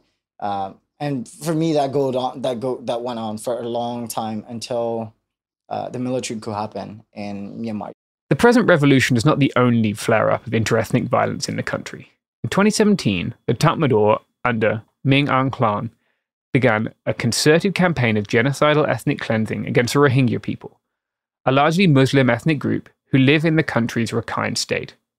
The Tatmadaw, claiming the Rohingya were variously terrorists or illegal immigrants native to modern-day Bangladesh and hence not native to Myanmar, spent months raping, killing, and burning the villages of the Rohingya people, while the world, perhaps distracted by a neoliberal consensus which demonizes both migrants and Muslims, did fuck all to stop them. In Myanmar, nobody spoke about the genocide. at least not in those terms. Most people didn't even speak about the Rohingya in those terms because Tatmadaw propaganda was so effective that citizens in Yangon really believed that the Rohingya were migrants and terrorists coming from Bangladesh. Government newspapers like the New Light of Myanmar published daily stories linking them to groups like ISIS or Al-Qaeda, who, despite their best efforts, remain totally irrelevant in this story. Bots popped up on Facebook, which is basically synonymous with the internet for many people living in Myanmar, and fed a steady diet of anti-Rohingya hate speech into political discourse, gradually shifting the Overton window towards genocide. And without better information, most people believe them. Andy's Western friends, probably weirdos like me who'd crept into his D Ms at some point, started to ask him questions. So the Rohingya thing happened in two thousand seventeen. I was seventeen. And, um, you know, we, we started hearing, I, I started getting phone calls from my friends in the Western countries, like Westerners. They would be like, hey, what's happening in your country? Why are you killing, like, all the Muslims? And I'm in, like, Mae Sot, Thailand. And I'm like, I, I don't know what you're talking about. I've never heard anything like that, right? Um, and so, yeah, I, and then, I, like, I try to learn a little bit more, but everyone had so intense opinions about it that at some point I'm like, oh, fuck, I don't I don't know anymore, you know, because the military was in control at that time still, kind of. So they, they control the news, they control the media, they control, it's the same thing, you know, like they control who was saying what. And so we never hear about it that much. If you only... If only you care so much and you're following everyone that is saying, you know, the the truth, then you know. But otherwise, you you didn't know. It was all very blurry, very... So that, that's another time when I'm like, ah, oh, fuck, like, I, I don't know what to do. I'm just gonna, you know, and then went on with my life.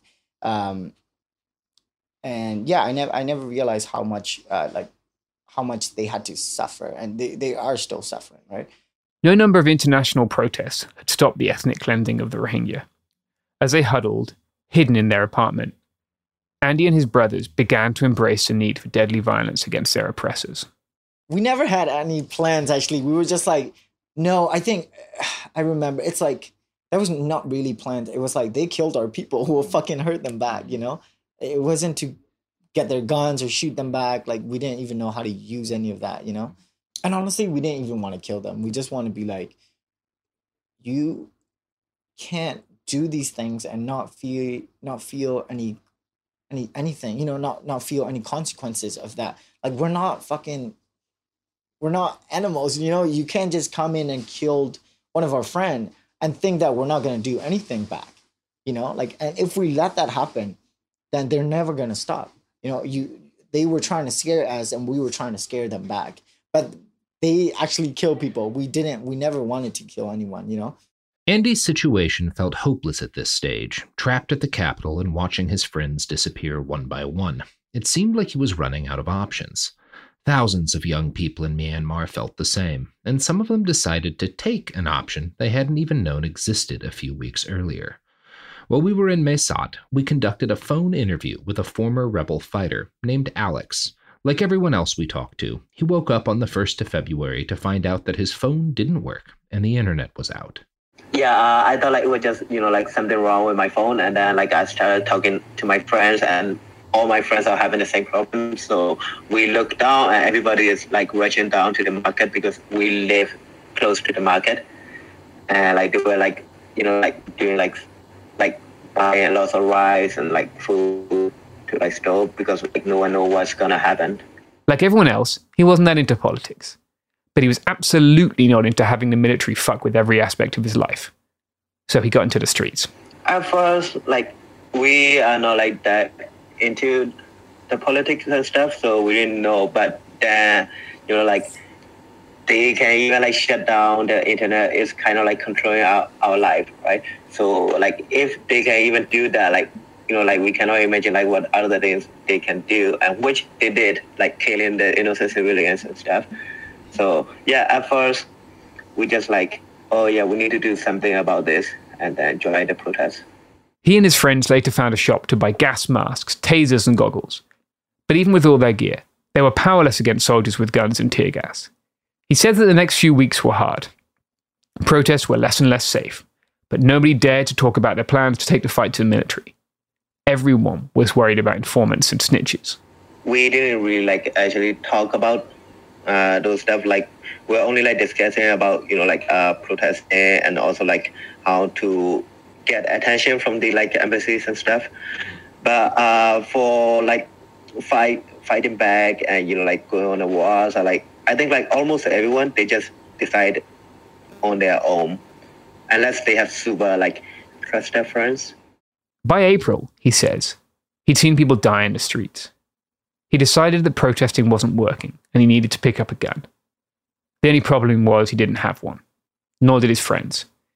He knew some people who had guns and hated the Tatmadaw, but he'd been raised his whole life to think of them as terrorists. Before this, we've been, you know, like brainwashed by the military, like pretty much our whole life. So, you know, we always think all oh, ethnic groups are like, uh, like, you know, they're okay, like whoever they see or anything, like, they're just terrorists, terrorists, yeah. Right? That's what like the military like make us believe our whole life. Yeah. And I was kind of scared to like join them because like, yeah, I didn't know like, you know, how to live there or like if they're gonna kill me just because like I don't speak Karen. So, yeah. It was, bizarrely, his boss who hooked him up with the rebels in the hills. But he couldn't tell anyone he was going, in case they got captured or turned out to be a snitch. Instead, he packed his bag with some of his old clothes, didn't even say goodbye to his family, and took a bus. He got off that bus and waited until a man in the car picked him up. By that night, he was in the jungle. During the first night there, like, you know, we have to go guard, like, one of the leader from the jungle, like, you know, like, train us by, you know, like, walking in the dark, in the forest. So we have to walk to, like, somewhere we don't even know, and we have to sleep in the, like, deep jungle. He'd read about the P D F on Facebook, but suddenly he found himself among them. Technically, they were a distinct unit fighting for a return to democracy. But in practice, they were trained and equipped by the Karen National Liberation Army, who had been fighting for federal democracy for decades. Pretty soon, his opinion of the Karen had changed. But like during my time, I did some observation about them. Uh, yeah, it was like obvious. Like the government, it's not the Karen people fighting the gov- uh, the military. The military has been like you know like invading the Karen villages, like Karen land, and. Uh, Yeah, they've been like banning down the like villagers, uh, like raping the women, you know, like killing the people for like many years. So they cannot do anything but to fight back. You know, they have to fight back to protect their land. Just like Zor, the now deceased rebel soldier who we interviewed for our last series, Alex received rudimentary training. He'd never fired a gun before, and supplies were very limited. But he still got a kick out of sending a few rounds downrange. Like, not even in my dream, like, I never thought, like, I would be, like, holding it again or, like, shooting, shooting it. So, it feels pretty good. Yeah. Do you, re- what kind of gun was it? Was it a point two two or was it, you know? Yes, uh, the first one was point two two. Was it hand homemade, handmade, or was it, you know? Uh, no, it's not handmade, but it's kind of pretty old. Even in the jungle, they were worried about moles. It took a while to make friends, he says, but eventually he fell in with a cop who had defected, a photographer and a construction worker. Their plan, he says, was to train up in the jungle and then go home and fight in the cities. Like our like idea was, you know, like we went there and train for a few months and then go back to the city. And like, and we thought like it's gonna be like a huge wars in the cities, like in Yangon or Mandalay, and also like everywhere in Myanmar. But yeah, it didn't turn out like that. But instead, he found himself pulling sentry duty in the jungle. For a city kid, it was scary alone out there in the night with a gun surrounded by potential threats. I felt like, you know, like, okay, like it's gonna happen tonight. Like they're gonna come to our base tonight, so we I'm gonna have to shoot them. I have to protect my people. That funny thought, but it didn't happen. yeah. yeah. Alex spent eight months in the field, pulling sentry duty and learning the skills of a soldier. But without arms and ammunition, there wasn't much he could do. And his whole time training, he says he only fired five shots. I felt kind of useless because we don't have like enough guns. Uh, you know, like. So by the time like there was a like airstrike happening in uh, Likigo, uh, I thought like, oh, we gonna have to like go and you know like fight them now. But Instead, like, we have to pack our stuff and move to a deeper jungle. Yeah. So we were like kind of like refugees with uniforms. so, so yeah, um, you know, if I'm just keep staying there, like we, if we are just going to keep running away like this, like I don't want to stay there. Uh, I want to do something about the needs, like the main needs in our country is the weapons gangs. So I want to like come here and like work for that. The transition was hard. For eight months, he hadn't seen a light bulb or a flushing toilet. Now, he crossed a river and everything seemed normal. It felt kind of weird, like, you know, from the jungle and metal, it's just a small river across. And then, like, the life here is totally different. Like, people are living their normal life and not having to, like, worry for, like, any things or, like... It was, like, it, the whole time I was in jungle, you know, like, we have to worry about our country and, like, we don't want to live a normal life until the you know, like the military is gone. So like, but then like here, everyone is living a normal life, and it's just only one river across. Now that he's across the river, we won't say where, he's still part of the revolution. He's raising money and doing interviews like this, trying to organize medical supplies, and hoping that one day he can return to his country. Not as a refugee with a uniform, but perhaps as a soldier liberating his people, or better yet, as a citizen in a free democracy. Myoc wasn't ready to be a refugee quite yet. He quickly found a role for himself in the militant side of what had become a full-fledged civil war. Before the coup, he'd been studying engineering at university, and he liked to understand how things worked. Although Alex and his comrades had a critical shortage of weapons, Myoc didn't only make guns at first. He made bombs too, using knowledge that he'd gained after traveling into the jungle and getting training from Karen experts in explosives. And, as he told us, they were very effective. Do you think the explosives took out any soldiers? Of course. Some yeah. explosives is uh, for the building, some explosives for their base, uh, some are the trouble. So, okay. you know, they, they come and pick the ball and trying to cut off the ball and yeah. just explode. So they oh, die. Wow. So my... Uh, they tried to cut off the what? Cut off the wire. Bone wire. Okay, gotcha. Yes, yes. Yeah. But they die. Yeah. Anyway, uh, so it's like... Uh, my best memory is that we are using... And the very first E T N, mm-hmm. E T N in in in in Tinganjung. Uh, uh, uh, now this revolutionary things, the whole things are arrested. Mm-hmm. The whole things are arrested. It's very sad. Mm-hmm. But uh, when they made made made, made the E T N ball, mm-hmm. uh, uh, we we had the the ambulance ambulance how mm-hmm. can I say ambulance bike or ambulance land yeah. ambulance land. It's like five five ambulance truck. Is coming here. Oh, wow. Yes, okay. This, yeah, I you... think this is my best memory. Mm-hmm. Yes. Wow, okay. So, wow. So like, the bomb goes off and they have to send in five ambulances. Yes, yes, yeah. yes. Yeah. Was it soldiers or police? That soldiers. Soldiers. Yes, the the, the, the soldier who, who checked the road. Yeah. It wasn't just bombs that the young rebels learned about. They also shattered many of their misconceptions about the roles of men and women.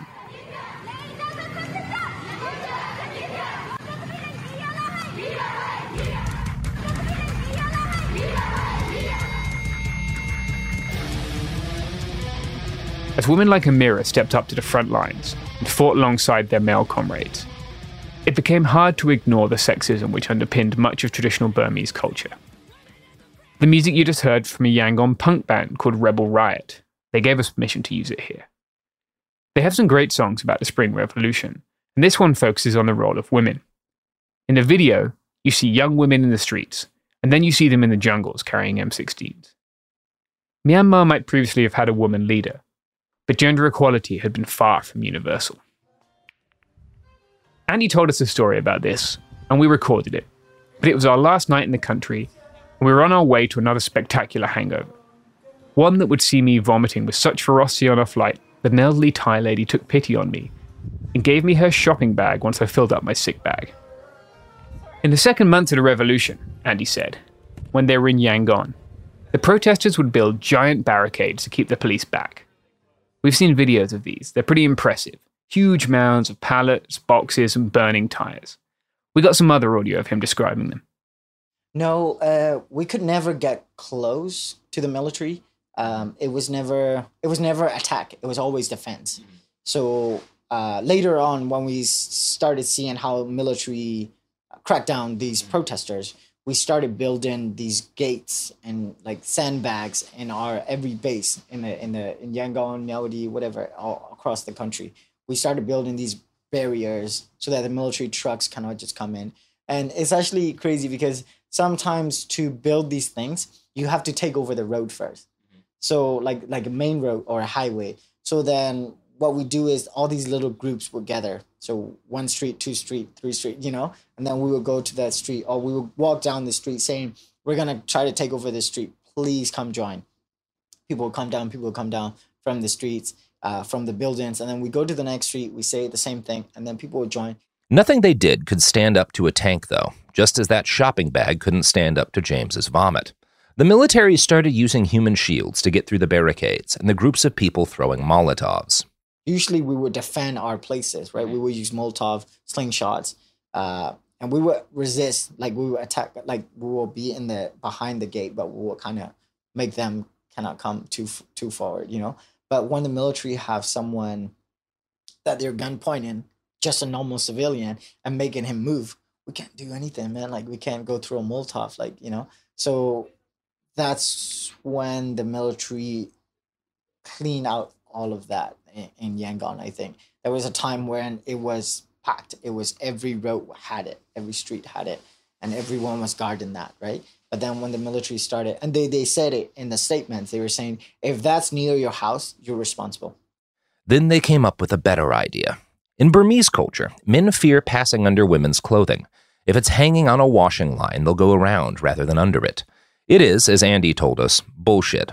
So they decided to turn that bullshit back on the troops, and they grabbed as many women's lonchis, a traditional garment worn around the waist like a sarong, as they could, and hung them up above their barricade. It worked, he said, and just like that, a generation of Burmese kids realized that sexism hurts everyone who perpetuates it. Myawaddy told us an interesting story about this. He said the first time he met his fiancée, he thought that she was pretty sharp for a girl. That, he says now, was his bad. Myanmar, he says, has some gender hang-ups, but he soon realized that she was the bravest person he knew. They went to protest together, and when something needed moving from one town to another, they took advantage of those gender hang-ups and her bravery, and she risked her life carrying weapons in her bags on inner-city buses. We'll let him tell you how they met. It's like uh, we we met on a meeting, like, uh, you know, yeah. uh, we, we started making, maybe it's in the very first week, First week of match, mm-hmm. making very, very, very, very respected memories. Yeah. That, uh, the name of the meeting is brainstorming. Okay. Brainstorming. The name of the meeting okay. is brainstorming. At this time, she she she is very you know respected. She said the very thoughtful things. Yeah. Oh, I, oh, she is you know so so thoughtful. I, I don't even mm-hmm. think you know in in in the Myanmar mm-hmm. uh, culture is there is a China you know mm-hmm. so wines are always good like that. It, Before it's yeah. China, you know, something like that. So I thought, oh, she's really good, or that she's a kid. Mm-hmm. Yeah. That, that's my bad. Mm-hmm. I, I yeah. have some some China at those time, but mm-hmm. but later, uh, uh I, I met with her on the uh, on the product. So I saw, oh, she is so beautiful. I, I thought she's just twenty or twenty years old, but later we know, and later later, so we we, we keep doing together the things.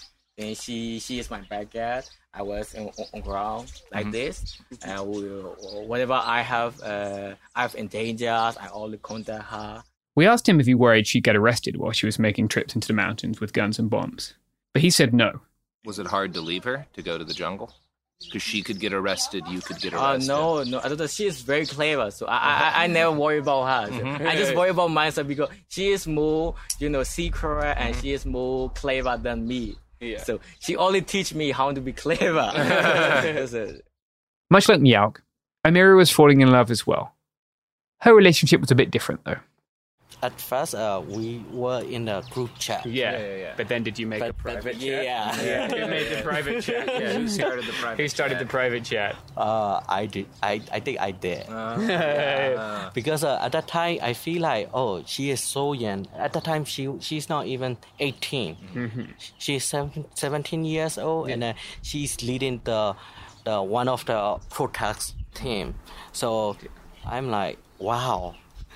this yeah. girl is like amazing, right? Yeah. So that that's how I met her, and then that's how I, you know, try to hit her. Now, admittedly, T K, the security guy, is translating here. He's also her boyfriend. And for now, he's here with her to make sure she's okay. When we met them both, it was just weeks after he'd arrived in Thailand, and the two had met in person for the very first time. It's a kind of story you can't help but find touching. Two people on opposite sides of the world, united by a fight for justice and the bonds of revolutionary care. At least it's a nice counterweight to all the stories of death and violence, which we'll have more of for you tomorrow on part four of this series.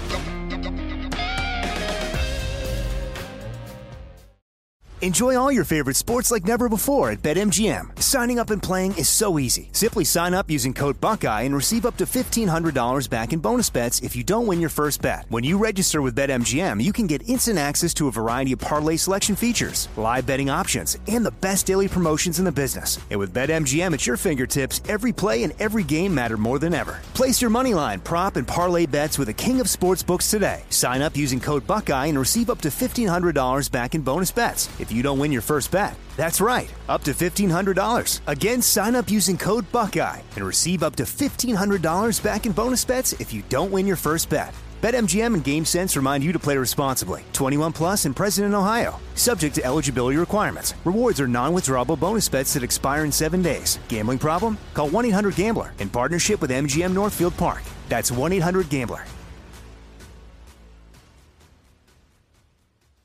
Xfinity has free premium networks for everyone this month, no matter what kind of entertainment you love. Addicted to true crime? Catch killer cases and more spine-tingling shows on A and E Crime Central. Crave adventure? Explore Asian action movies on Hi-YAH. Searching for something extreme? Check out skating, snowboarding, and more on Fuel T V Plus, the global home of action sports. And find crowd-pleasing bops on iHeartRadio's Hit Nation playlist. There's new free shows and movies to love every week. Say free this week in your Xfinity voice remote.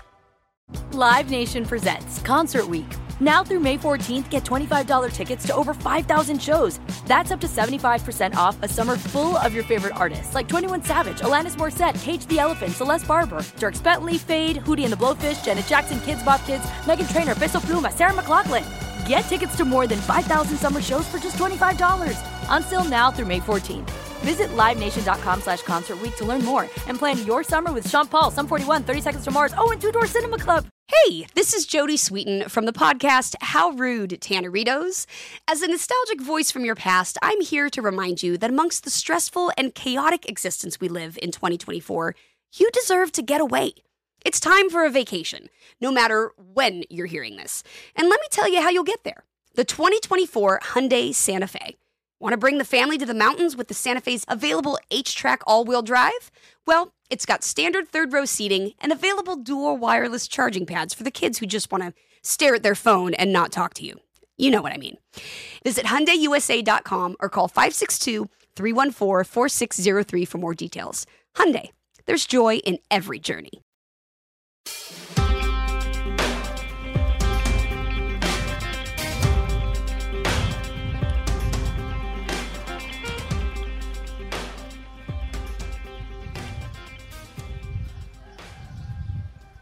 Through the time we're reporting this story, Robert and I walked miles and miles around the streets of Mae Sot. Being the only two journalists in town, and also both giant white guys, we kind of stood out, and taking a taxi to a sensitive interview isn't always a smart choice. Even when it was, they frequently dropped us off in the wrong place and we'd end up walking anyway. Everyone in Mae Sot rides scooters, but riding without a helmet can get you a fine. We figured that as relative novices to the world of scooting, we'd probably fuck something up, and then we'd probably be better off walking. When the time came to meet Myawaddy, though, he offered us a ride. That was very nice, but it put us in an interesting position. What exactly do you say when a guy you've never met, who's a friend of a guy you D M'd on Reddit, who you know is engaged in the illegal production and smuggling of guns into a war zone, offers to pick you up at the cafe so you can go out for dinner? We decided to call our friend, a long-suffering guy we go to when we have a security question, Paul. At his request, we're keeping him anonymous. But he works in security and has an extensive professional background dealing with situations just like this, or maybe mostly like this. Yeah, so basically, Paul, we're, we're meeting with these people. Uh, we don't have an established human chain with them of trust. They're, they're just a Reddit account that James has been talking with, but for like six or seven months. Um, it doesn't really seem like there's much else we can do besides uh, keep our eyes open and try to meet in a neutral place. Yeah, I mean, the, the big concern is that it would be the government, which it's not. Um, from what you guys have said, the government simply doesn't have the uh, wherewithal to do operations like this. And I mean, rebel groups like this, they're they're trying, they want to get everything out there they can. Mm-hmm. Um, yeah. So, yeah, is, is there a concern about the fact that you don't have a chain of people that uh, can vouch for each other? Yeah. But the situation they're in, everything's in, in their favor. They are, everything's in your favor. Right. Even minor cultural faux pas shouldn't be an issue. With Paul's help, we came up with a watertight plan. I should note here that he was at least as concerned with our fate as he was with the fate of the pair of pants he'd loaned James for the trip. And, uh, I mean, yeah, it's a story that needs to get out, so uh, being slightly lax on the rules while knowing that it's in everybody's favor that it goes well, I guess you gotta bend the rules sometimes. Yep. I guess we'll check in with yeah. people, try and do proof of life. Yeah, that. we'll do a proof of life. Yeah, we'll do a proof of life. I will I will send you a picture of James holding a piece of paper that says big wife guy. For fuck's sake. yeah. And if, if we are kidnapped, I'll send you a picture of me that says Elon Musk will be a good custodian of Twitter. Yeah. Okay, I'll know that that's the that's the sign. And yeah.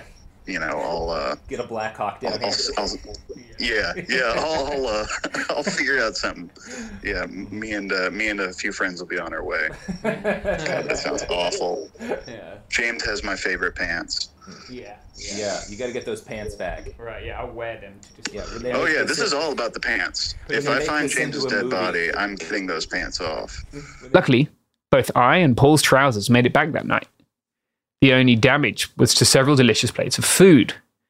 Myauk, his fiancée, and their godfather were the most gracious hosts, and we decided not to record that first night.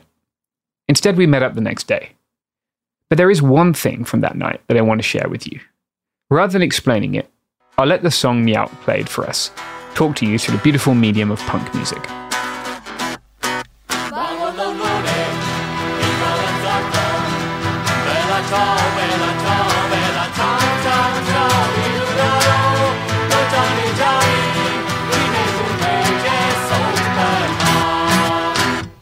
Bella Ciao, of course, is an anti-fascist anthem. But in its original version, tells the story of a young partisan who says goodbye to his girlfriend before he goes off to fight Italian fascists.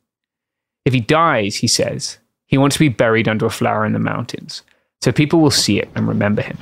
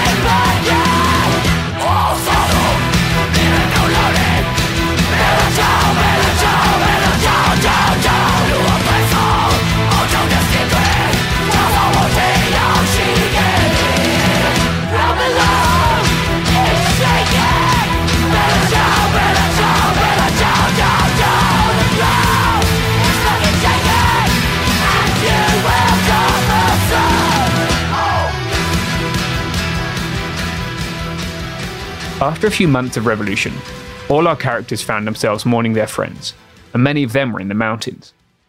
Their struggle is one they see in the same vein as the Italian partisans who fought fascism in their mountains, and the anti-fascists who came from around the world to fight in the Spanish Civil War. I first heard that song, Bella Ciao, from a Spanish Civil War veteran. And it's a strange closing of the loop to be here, sitting, hearing it with young people who, just like the Spanish Republicans, are fighting a coup with next to no international support and a critical shortage of weapons.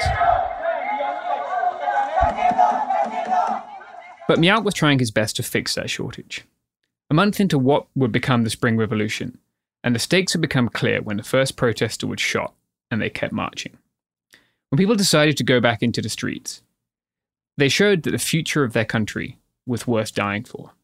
A few weeks later, some of them decided it was also worth killing for.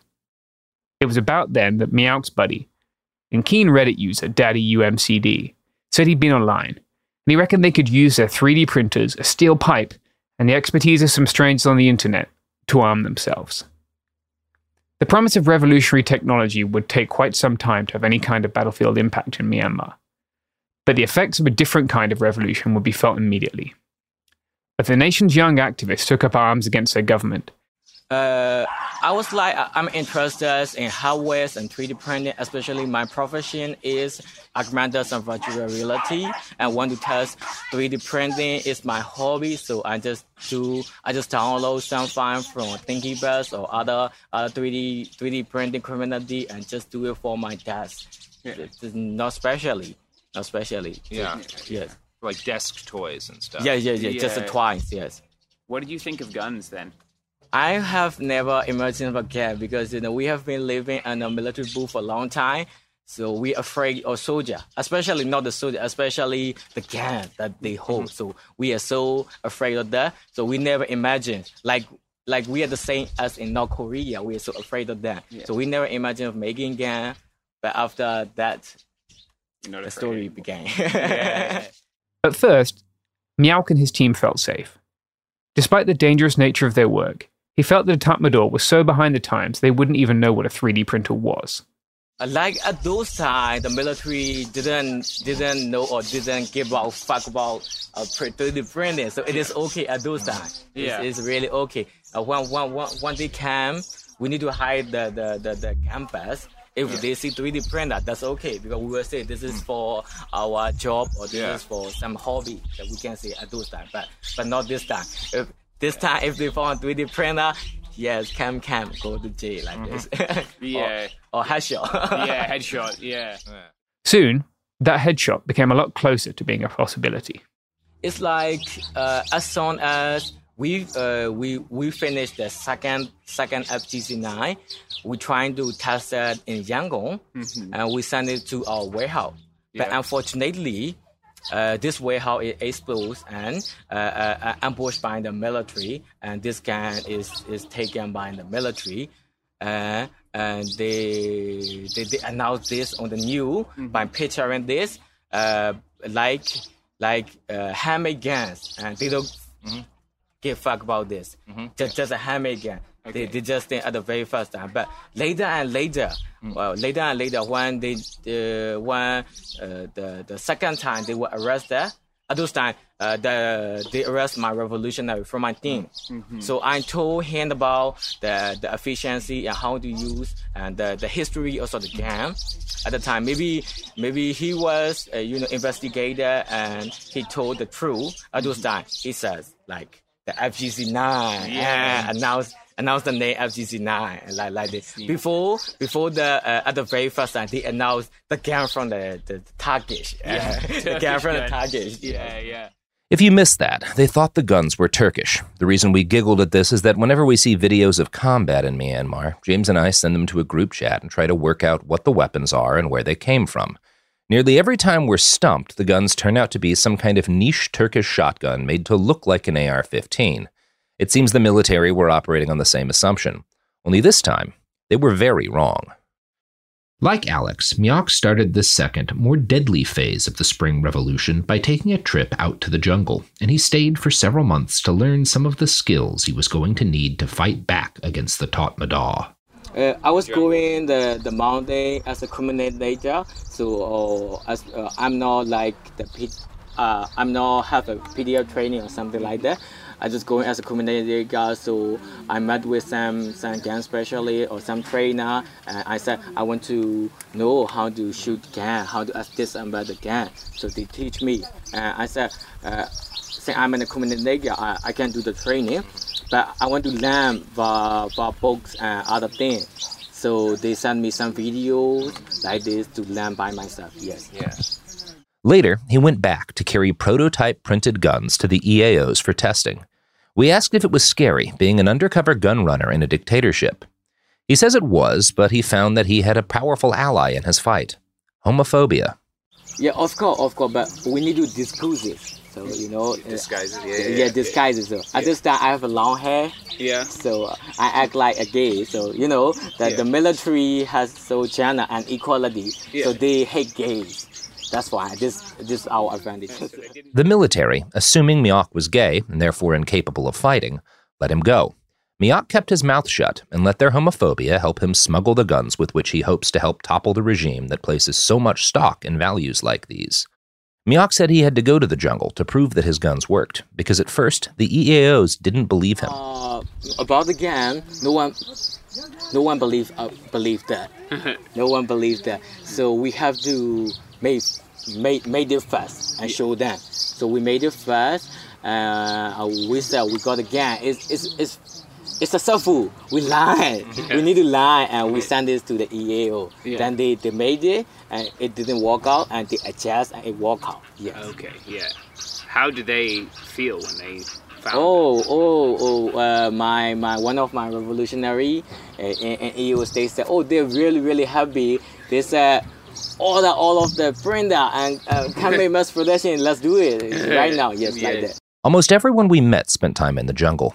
Rooney—that's a nom de guerre, not a given name—started off as a protester, and just like everyone else, he fled into the jungle to avoid being murdered by the government and to learn from the ethnic armed organizations how to fight back. Uh, when, when we try to make peaceful protesting and it's really break down, then we he decided, like he also we, so we decided to choose to have an ends and to make to, to make a revolution. So yeah. At those time he goes to the E O or states and he learns the trainings, you know, even or uh, especially the explosive trainings, and he got back to the town and he started making this explosive with the head of the E O teachings. After learning from the E A Os, he came back to Yangon to put his knowledge to use. Of course, just like Myawaddy's gun-making team and the street protesters who learned from Hong Kongers, he took to YouTube and Google to try and find a better way to build killing machines. So it's like the E A O teaches the very basic explosives. Just compound, you know, potassium and sugars are like this. But uh, after they learn the very basic thing, and, uh, and they, they want to improve, so they learn by themselves. Just like D I Y, they learn by themselves with Google, with YouTube. So later and later, even they can make T N T and E T N. Yes. Wow. Okay. Using YouTube. He looks at yes, YouTube. Yes, of course. Yeah, wow. Yeah. Nearly everyone we met at some point Googled something like how to make gun or how to make bomb. Now, this is not ideal OPSEC, but it speaks to the desperation of the times. They used crowdfunding websites to raise money for ingredients, and Rooney soon started putting his knowledge into practice. What that meant was that people died. He killed human beings with the explosives that he made. Now, those people would have killed Rooney or anyone else we've spoken to in this series. He was defending himself and others by making killing machines. But still, if you're a decent person, it's not easy to watch your work result in a stranger being blown into a pink mist. It, he is not proud of that. But, you know, or, you know, he is never trying to kill even a cat or an animal. Yeah. But he is sad, but he have to do because of revolution. Yeah. Yeah. Yes, of course. Yeah, yeah. Revolution was in Rooney's blood. The military had stolen his house as a kid, and he'd grown up with his uncle sharing memories of the nineteen eighty-eight pro-democracy uprising and its violent repression. He'd seen his family, his cousin, brothers, and their parents harassed for his whole life. Now he had a chance to fight back. He carried out hundreds of missions before he eventually had to flee the city when an accident led to serious injury. Like in the, in the June seventh, there is a nine mission. So he, he has to make nine bombs, yeah. A really big bomb. So they they trying to assembly this bomb. At this time, one of his friends is smoking, and this oh. this family is called the compound. After the blast, he had to run away from his house before the police arrived. His friend was not so lucky and is in jail now. Rooney is mostly recovered, but it's not safe for him to go back, so he's hoping to make a new start in Mae Sot.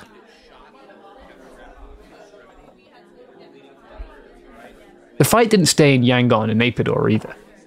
For villagers living outside, the coup was just as real, and so was a desire to fight back. People outside of town found themselves in the crosshairs of the Tatmadaw as well. The military employs a strategy which they call four cuts. It's designed to alienate the rebels from local support. It doesn't work.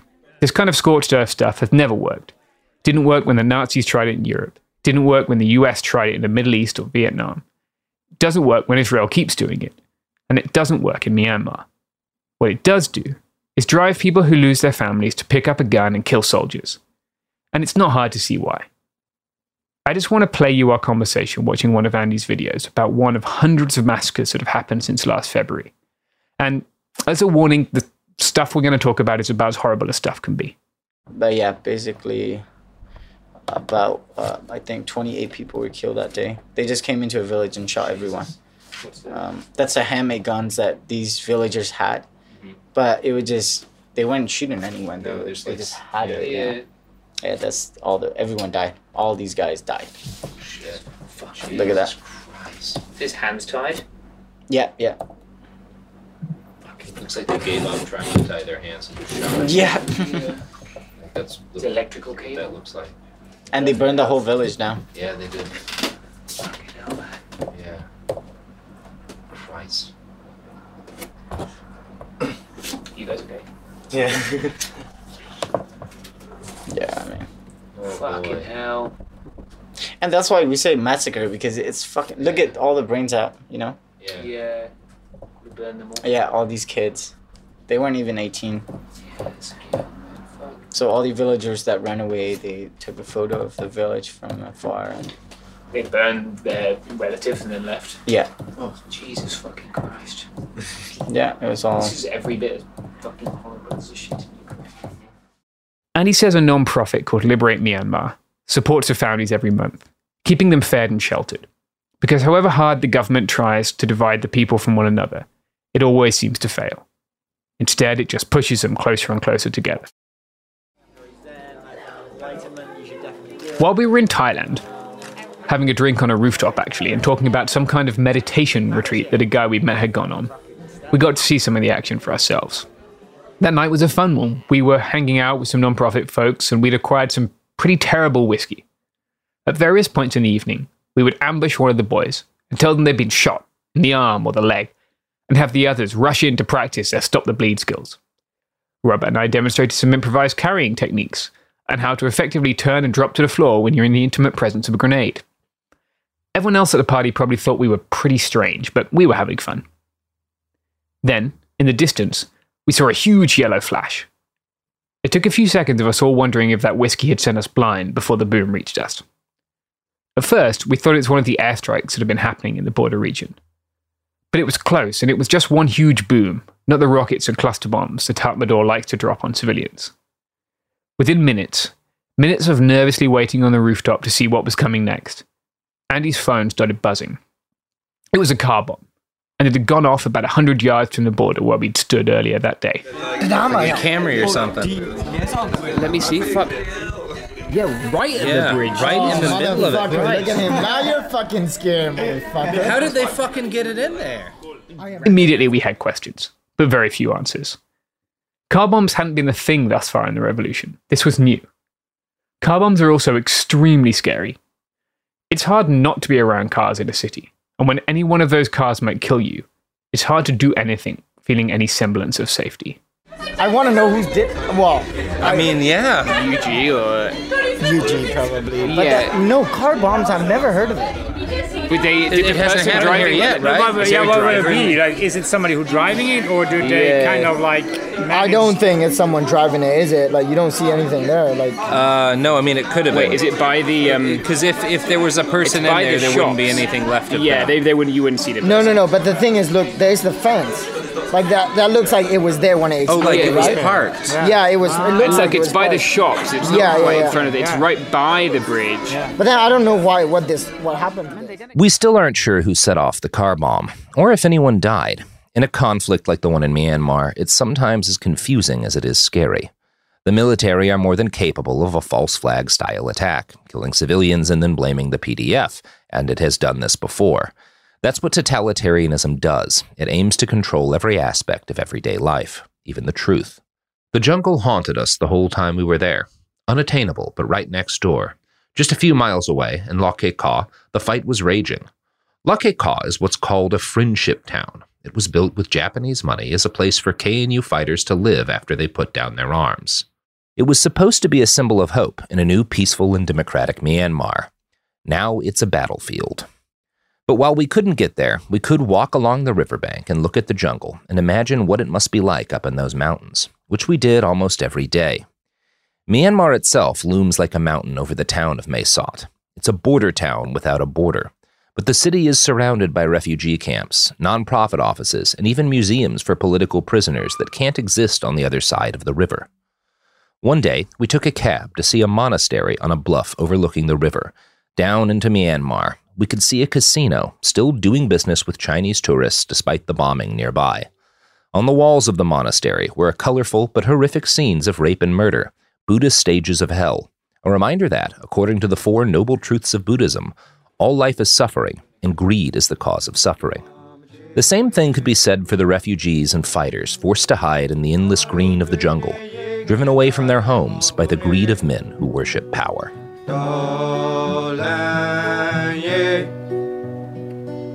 Democracy type word dream.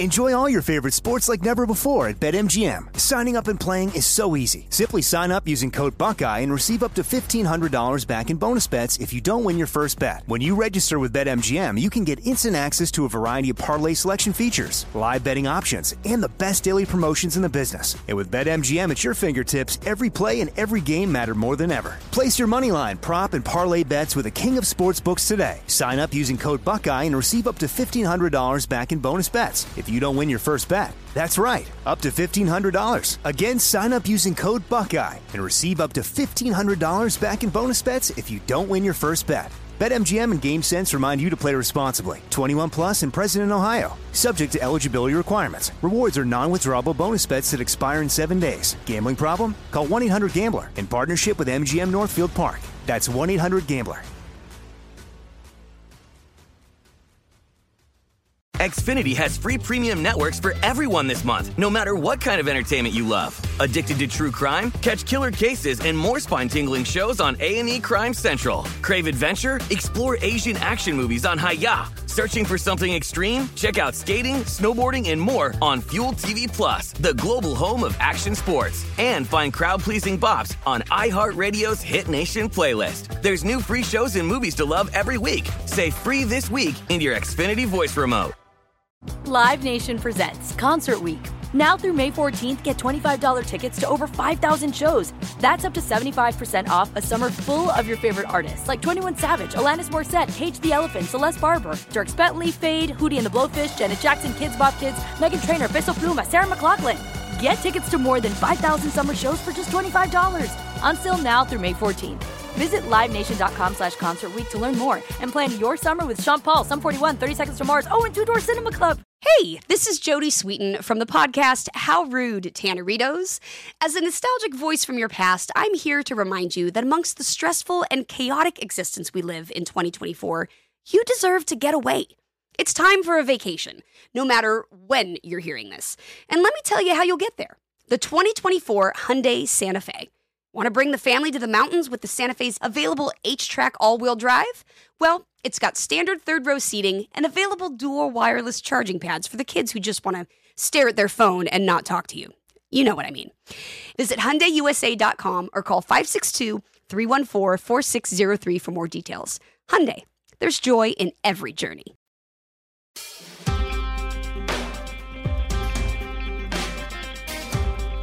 It's not easy to leave your home, even when people there are trying to kill you. Doctor Wonder, like everyone else, struggled with the choice. His hospital had next to no supplies. COVID's third wave was ravaging the population, and he couldn't even get oxygen to treat sick patients. All around him was death and fear, but he still wanted to stay. Actually, I don't want to leave my country because If we just live like that, our country will be, will go back to yes, yeah, uh, before centuries. You know, yeah. you know, they yeah. control everything. Yeah. We have to just queue. We have to just make a queue mm-hmm. to get a petroleum. Petroleum. We have faced in our young age. Mm-hmm. Uh, I don't. I don't want to feel that feeling again. Yeah. Not for me. Not just for me. Not uh, for our people. For our new generation. I've got two younger sons. Yes, one is a five-year, one is a eight years. Okay. Yeah. So, uh, I just want to fight yeah. until my last breath. But I can't tolerate because they are trying. Because, you know, uh, as an under, uh, underground movement, I'm trying my best. For Myawaddy, the decision to go was made for him by the Tatmadaw. We are making the, the meeting with him. He is in under control at those times. Oh, he is he's in under control. Yes, yeah. At those times. So we are making the meeting, then asking him did, you, did he save or not? You know, yeah, at yeah. those times. Um, at the end of the meeting, he uh, he he told me that he, he was going to the inside. Oh, at the time, oh shit, holy shit, mm-hmm, he yeah. was arrested. Yeah. So so at those times, I was living in Yangon, and uh, you you know. Uh, the government, oh, sorry, uh, the, the military also announced the the, the, the, the remain to arrest. Yeah. yeah. Remain to arrest. So I think uh, all of my th- team said you have to go because you have all of the data. So yeah. you have to go. So I yeah. decided to go. Okay. Andy and the boys made the decision to abandon their apartment and head for Karen territory and eventually Thailand once one of their protest friends was arrested by the government. His phone was on him when he got caught, potentially exposing all of them.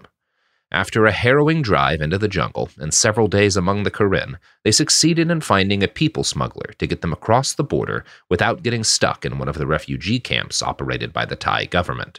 Three days later, we were, we were trying to cross at nighttime, and the, these guys said, okay, you know, you go in, you cross, you get to Thailand um, at the same night. And we thought, okay, you know, and we, we swim across the river. It was very scary, but for me, I've done it like three times. So it was a little bit, I thought it was going to be better, but uh, it, it was more stressful because I had them, right? So I was like, if it was me alone, maybe I could, you know, whatever happened, I would find a way out. I'm not sure if I could do that with three other people, you know? Mm-hmm. So I was uh, quite nervous. We paid, what, five thousand baht each? Hold on, I don't know. Jesus yeah. Christ. It's not cheap.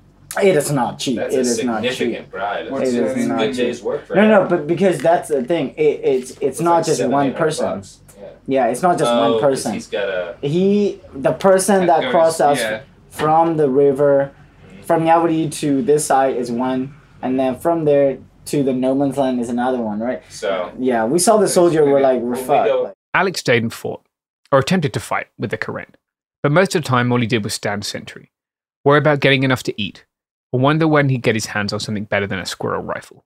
I feel kind of useless because we don't have. Like enough guns, uh, you know, like, so by the time, like, there was a, like, airstrike happening in uh, Likigo, uh, I thought, like, oh, we gonna have to, like, go and, you know, like, fight them now, but uh, instead, like, we have to pack our stuff and move to a deeper jungle. Yeah. So we were, like, kind of, like, refugees with uniforms. so, so, yeah, um... you know, if I'm just keep staying there, like we, if we are just going to keep running away like this, like I don't want to stay there. Uh, I want to do something about the needs, like, you know, like the main needs in our camp is the weapons, guns. So I want to like come here and like, you know, like work, work for that. He called his unit Refugees with Uniforms, and that's about what they were. This is why rebels like Myawaddy and Daddy U M C D are so motivated to find a way to reliably print functional semi-automatic weapons. The Karen are desperately underarmed, and yet they've been able to hold off the military for decades. If the Karen and other ethnic organizations were able to build functional arms production infrastructure alongside the new rebels with the P D F, they'd have a real chance at victory. If they succeed in building this, the repercussions around the world could be massive.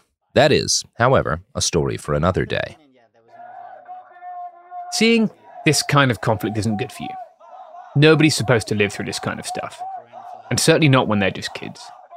Even in a rich country replete with therapists and V A clinics, thousands of U S veterans live every day with P T S D. The difference for them is that they went to war. In Myanmar, war comes to you. And then there's another one, which is ta-da-da, this one. And I did the first part, and I'm too scared to do the second part. So. Yeah, I mean, this is fucked up. Like, every time I have to do it, I'm, I, yeah, I get, yeah. my head get fucked. Like, yeah. You know. That's one of the guy, and so that's in Yangon, in the protest. That's one of the night where, uh, that's one of the day, but yeah, about one hundred people we kill, over one hundred people. Um, you can see in the video, um, they come in, um, and um, you will see that the military, how the military came in and how they were trying to, I, I'm not sure if I have it anymore, maybe here. They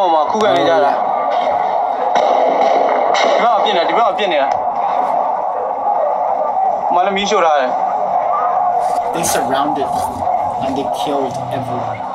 What they've seen has bonded the boys. They do anything for each other, and have already done things that most of us can't imagine. When one of their mothers wanted to take him home, he felt helpless without them. When the rest of them crossed, one of their mums came back to get him. Without them, and stuck in a country falling apart, he didn't want to keep going. Every day, he watched soldiers outside himself, popping yaba pills. Yaba's a meth-based drug that soldiers are often given by the military. He worried they'd kill him. His brother-in-law was arrested and tortured just for having a lighter. Can you remember what it felt like when your mum came to take you home? He kept saying he's going to fucking kill himself for a long time. Yeah. For a long I time. I told my mom I will... come to Yangon. I'm okay off. Yeah, yeah, yeah. And I killed myself. He wasn't in a good space. Um, yeah, that, I, I live in Tanyin, Yangon. Mm-hmm. That's really dangerous. Mm-hmm. That's military, like the military space. Yeah. And I didn't like that. So he was saying that um, if he has to go back, he was telling us like, um, you know, now he's alone. Like he doesn't even have us anymore. And so he was saying, like, he's going to go out to the protests and he's going to try to kill the cops, right? The soldiers, the police. And it was very difficult, like, for us to, like, because we know his mom can't really, like, help him with that stuff. You know, we can, but she really wanted to take him, so. Over time, they chatted on the phone, and he felt better. But now he's here, with the boys. It's him playing his guitar and the music you heard. Um, he got a lot better. Um... Uh, coping with this in a good way, you know what I mean? Like, yeah. I mean, if you're young and you see people killing people like this terribly, you have some dark, fucked up yeah, thoughts yeah. yourself too, right? Like, oh, yeah. oh, I could do this to someone too and stuff like that. So he struggled a lot with that for a long time, and um, I think the worst thing was being alone. He was alone. He couldn't talk to his yeah. mom about all these things, right?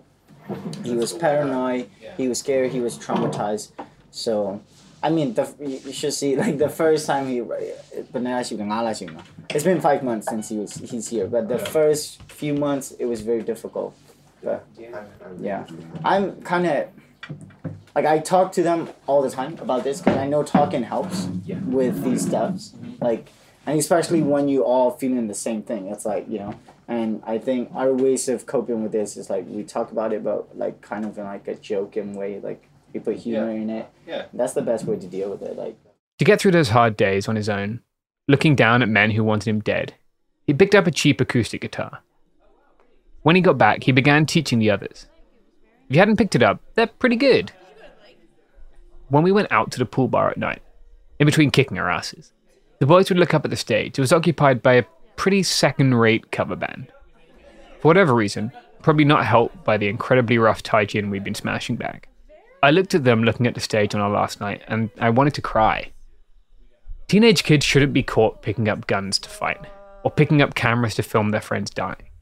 They should be doing what I was doing when I was a teenager, which is making a complete prick of myself on a stage with a guitar.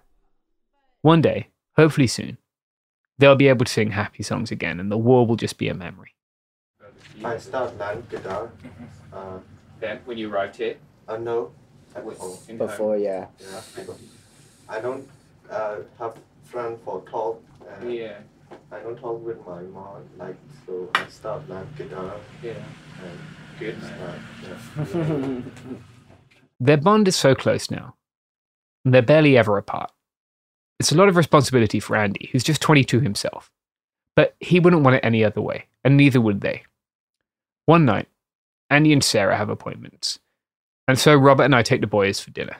It's a lot of fun, and actually a lot of food, but when we talk to them about their options as refugees who might be able to come to the U S, one thing is clear. They don't want to be apart.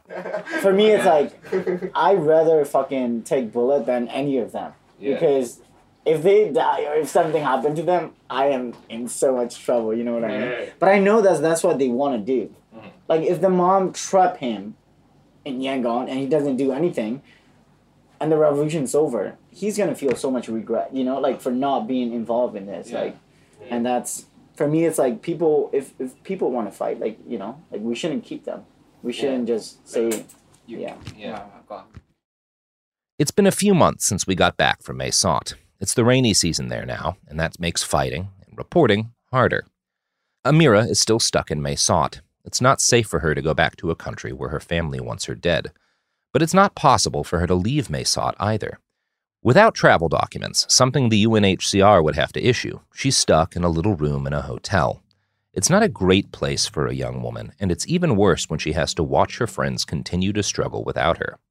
We both wrote to the U N and the various embassies on her behalf, but months later, we've heard nothing. This is typical of a lot of refugees. They're often presented as a faceless mass of humanity bereft of hope. But each of them has a story, and those refugee camps along the border between Thailand and Myanmar are full of stories. Some of those are stories of fear, some of heroism, and some of tragedy. But until things change at the U N, all of those stories aren't being told. The three D printed firearms Myawaddy and his colleagues are working on have made massive progress over the last few months. But even though three D printed guns cost a small fraction of the price of an M sixteen or an A K forty-seven, the pro-democracy forces are still desperately underfunded. They're at war with the state, but they don't have any of the apparatus of the state with which to fight back. Instead, the Gen Z rebels have turned once again to the internet. Alongside crowdfunding campaigns like Liberate Myanmar, they've developed a more innovative fundraising method that allows for donations even from people who don't have any money. Instead of soliciting cash donations, risking exposing their donors, they began using a method that they call click to donate, where supporters could help the rebels by clicking on adverts on certain videos and websites in order to generate advertising revenue. It's used to fund everything from weapons purchases to shelter for the tens of thousands of internally displaced people in Myanmar. I spoke to several people in Myanmar who asked not to be named for their own safety, but are very familiar with the funding of the P D F. One of them told me, Click to Donate started to support government staff who had decided to join the Civil Disobedience Movement.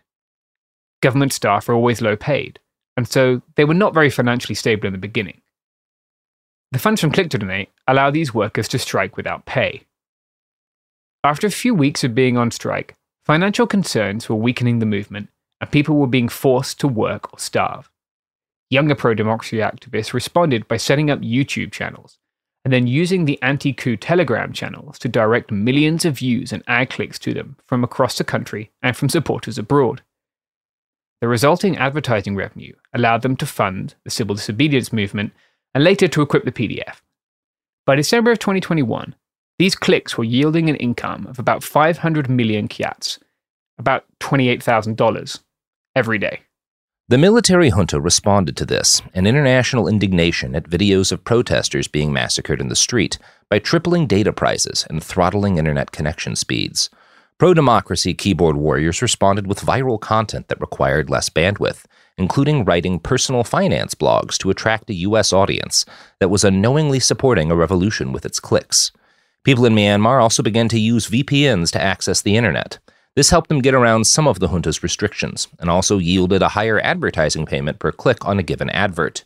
Websites like Digital Revolution allow users to find content that supports pro-democracy rebels and click on it, lending their support with nothing more than a broadband connection and a few seconds of their time. Alongside their videos and websites, the Gen Z rebels also launched games. At first, they were just simple little online phone app games that would let you throw darts at the coup leader or something. One source told us that these games didn't just support the rebels through funding, but also provided a little bit of mental health care. You know, at least people could virtually kill the folks in their city, in their home, who were ruining their lives. And at the same time, the games earned the money, and that money went to fund the P D F. The most impressive of these games is the recently launched War of Heroes, which you can buy for just a dollar on the Apple and Google app stores if you want to check it out. In the game, which is available in Burmese or English, a player can fight as a man or a woman and take on government troops and even zombies. The money donated via these games and adverts doesn't just go into a black hole, according to the sources I spoke to. We have a click to donate Facebook page, they said, and regularly we release financial statements on the Facebook page saying, like, this month we gave ten million kyats to that group. I spoke to Billy Ford, a program officer for the Burma team at U S Institute of Peace. He says this kind of innovation is what's allowed the pro-democracy movement to survive in Myanmar since it was last violently suppressed in nineteen eighty-eight. Activists and resistance movements in Myanmar have, historically, been an example to the world of creative, strategic, and resilient models of activism, he said.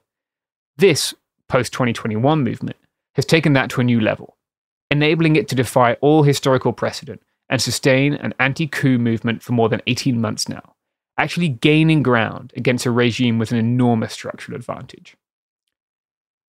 Rather than seeing their lack of weapons and funds as a fatal flaw, Ford says that the highly online rebels have looked for areas where they could outflank the aging generals who stole their futures from them.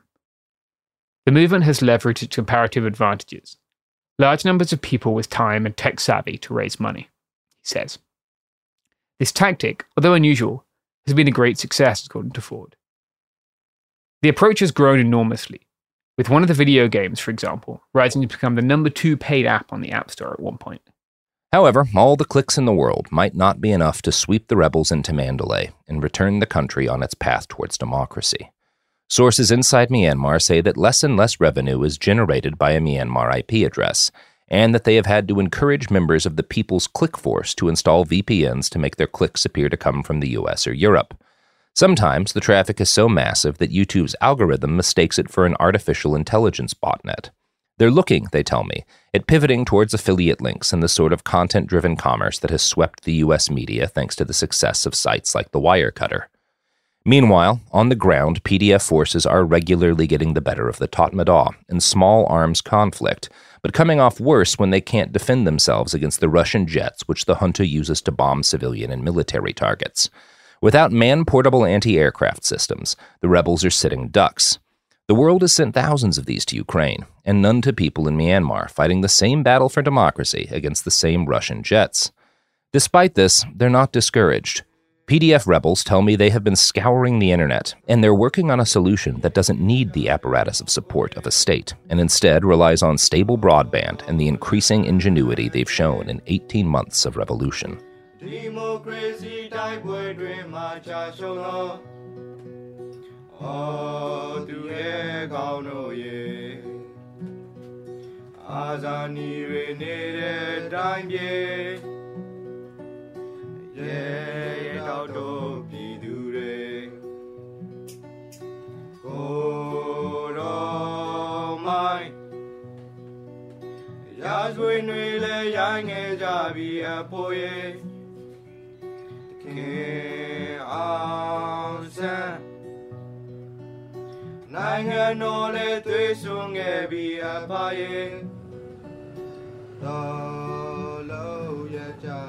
everyone, it's me again, James. Uh, don't worry, I'm not coming to you at the end of a series to report something tragic like I did in our last Myanmar series. Um, I'm just recording this little message at the end to say that we're very grateful to Daniel and Ian for all their hard work on this. Um, We've gone through countless edits for this particular project, and they've done a lot of hard work to get it to you in the form that you listened to it today and for the last week.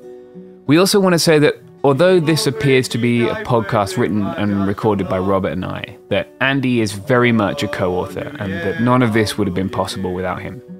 As we said, Andy's not his real name, and we can't put his real name in the credits because we're worried for his safety, but his work has been invaluable, and without him, none of what you've heard would be possible.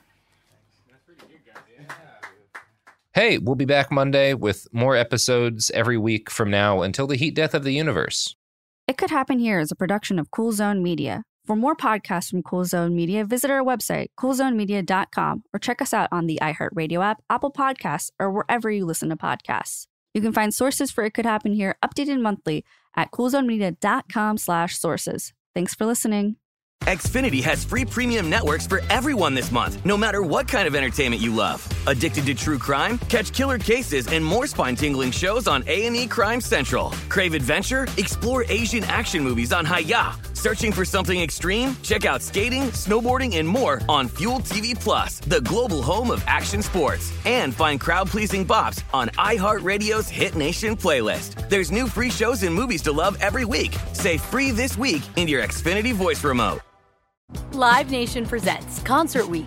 Now through May fourteenth, get twenty-five dollars tickets to over five thousand shows. That's up to seventy-five percent off a summer full of your favorite artists, like twenty-one Savage, Alanis Morissette, Cage the Elephant, Celeste Barber, Dierks Bentley, Fade, Hootie and the Blowfish, Janet Jackson, Kidz Bop Kids, Meghan Trainor, Bissell Pluma, Sarah McLachlan. Get tickets to more than five thousand summer shows for just twenty-five dollars. Until now through May fourteenth. Visit live nation dot com slash concert week to learn more and plan your summer with Sean Paul, Sum forty-one, thirty seconds to Mars, oh, and Two Door Cinema Club. This is Raquel Willis from Queer Chronicles. Right now, there are close to five hundred anti-L G B T Q plus bills in state legislatures across the country. Lambda Legal is leading the charge against these hateful bills that target mostly trans and non-binary people. You can fight discrimination and help write the next chapter of Lambda Legal history. To learn more about their open cases and to donate, visit lambda legal dot org.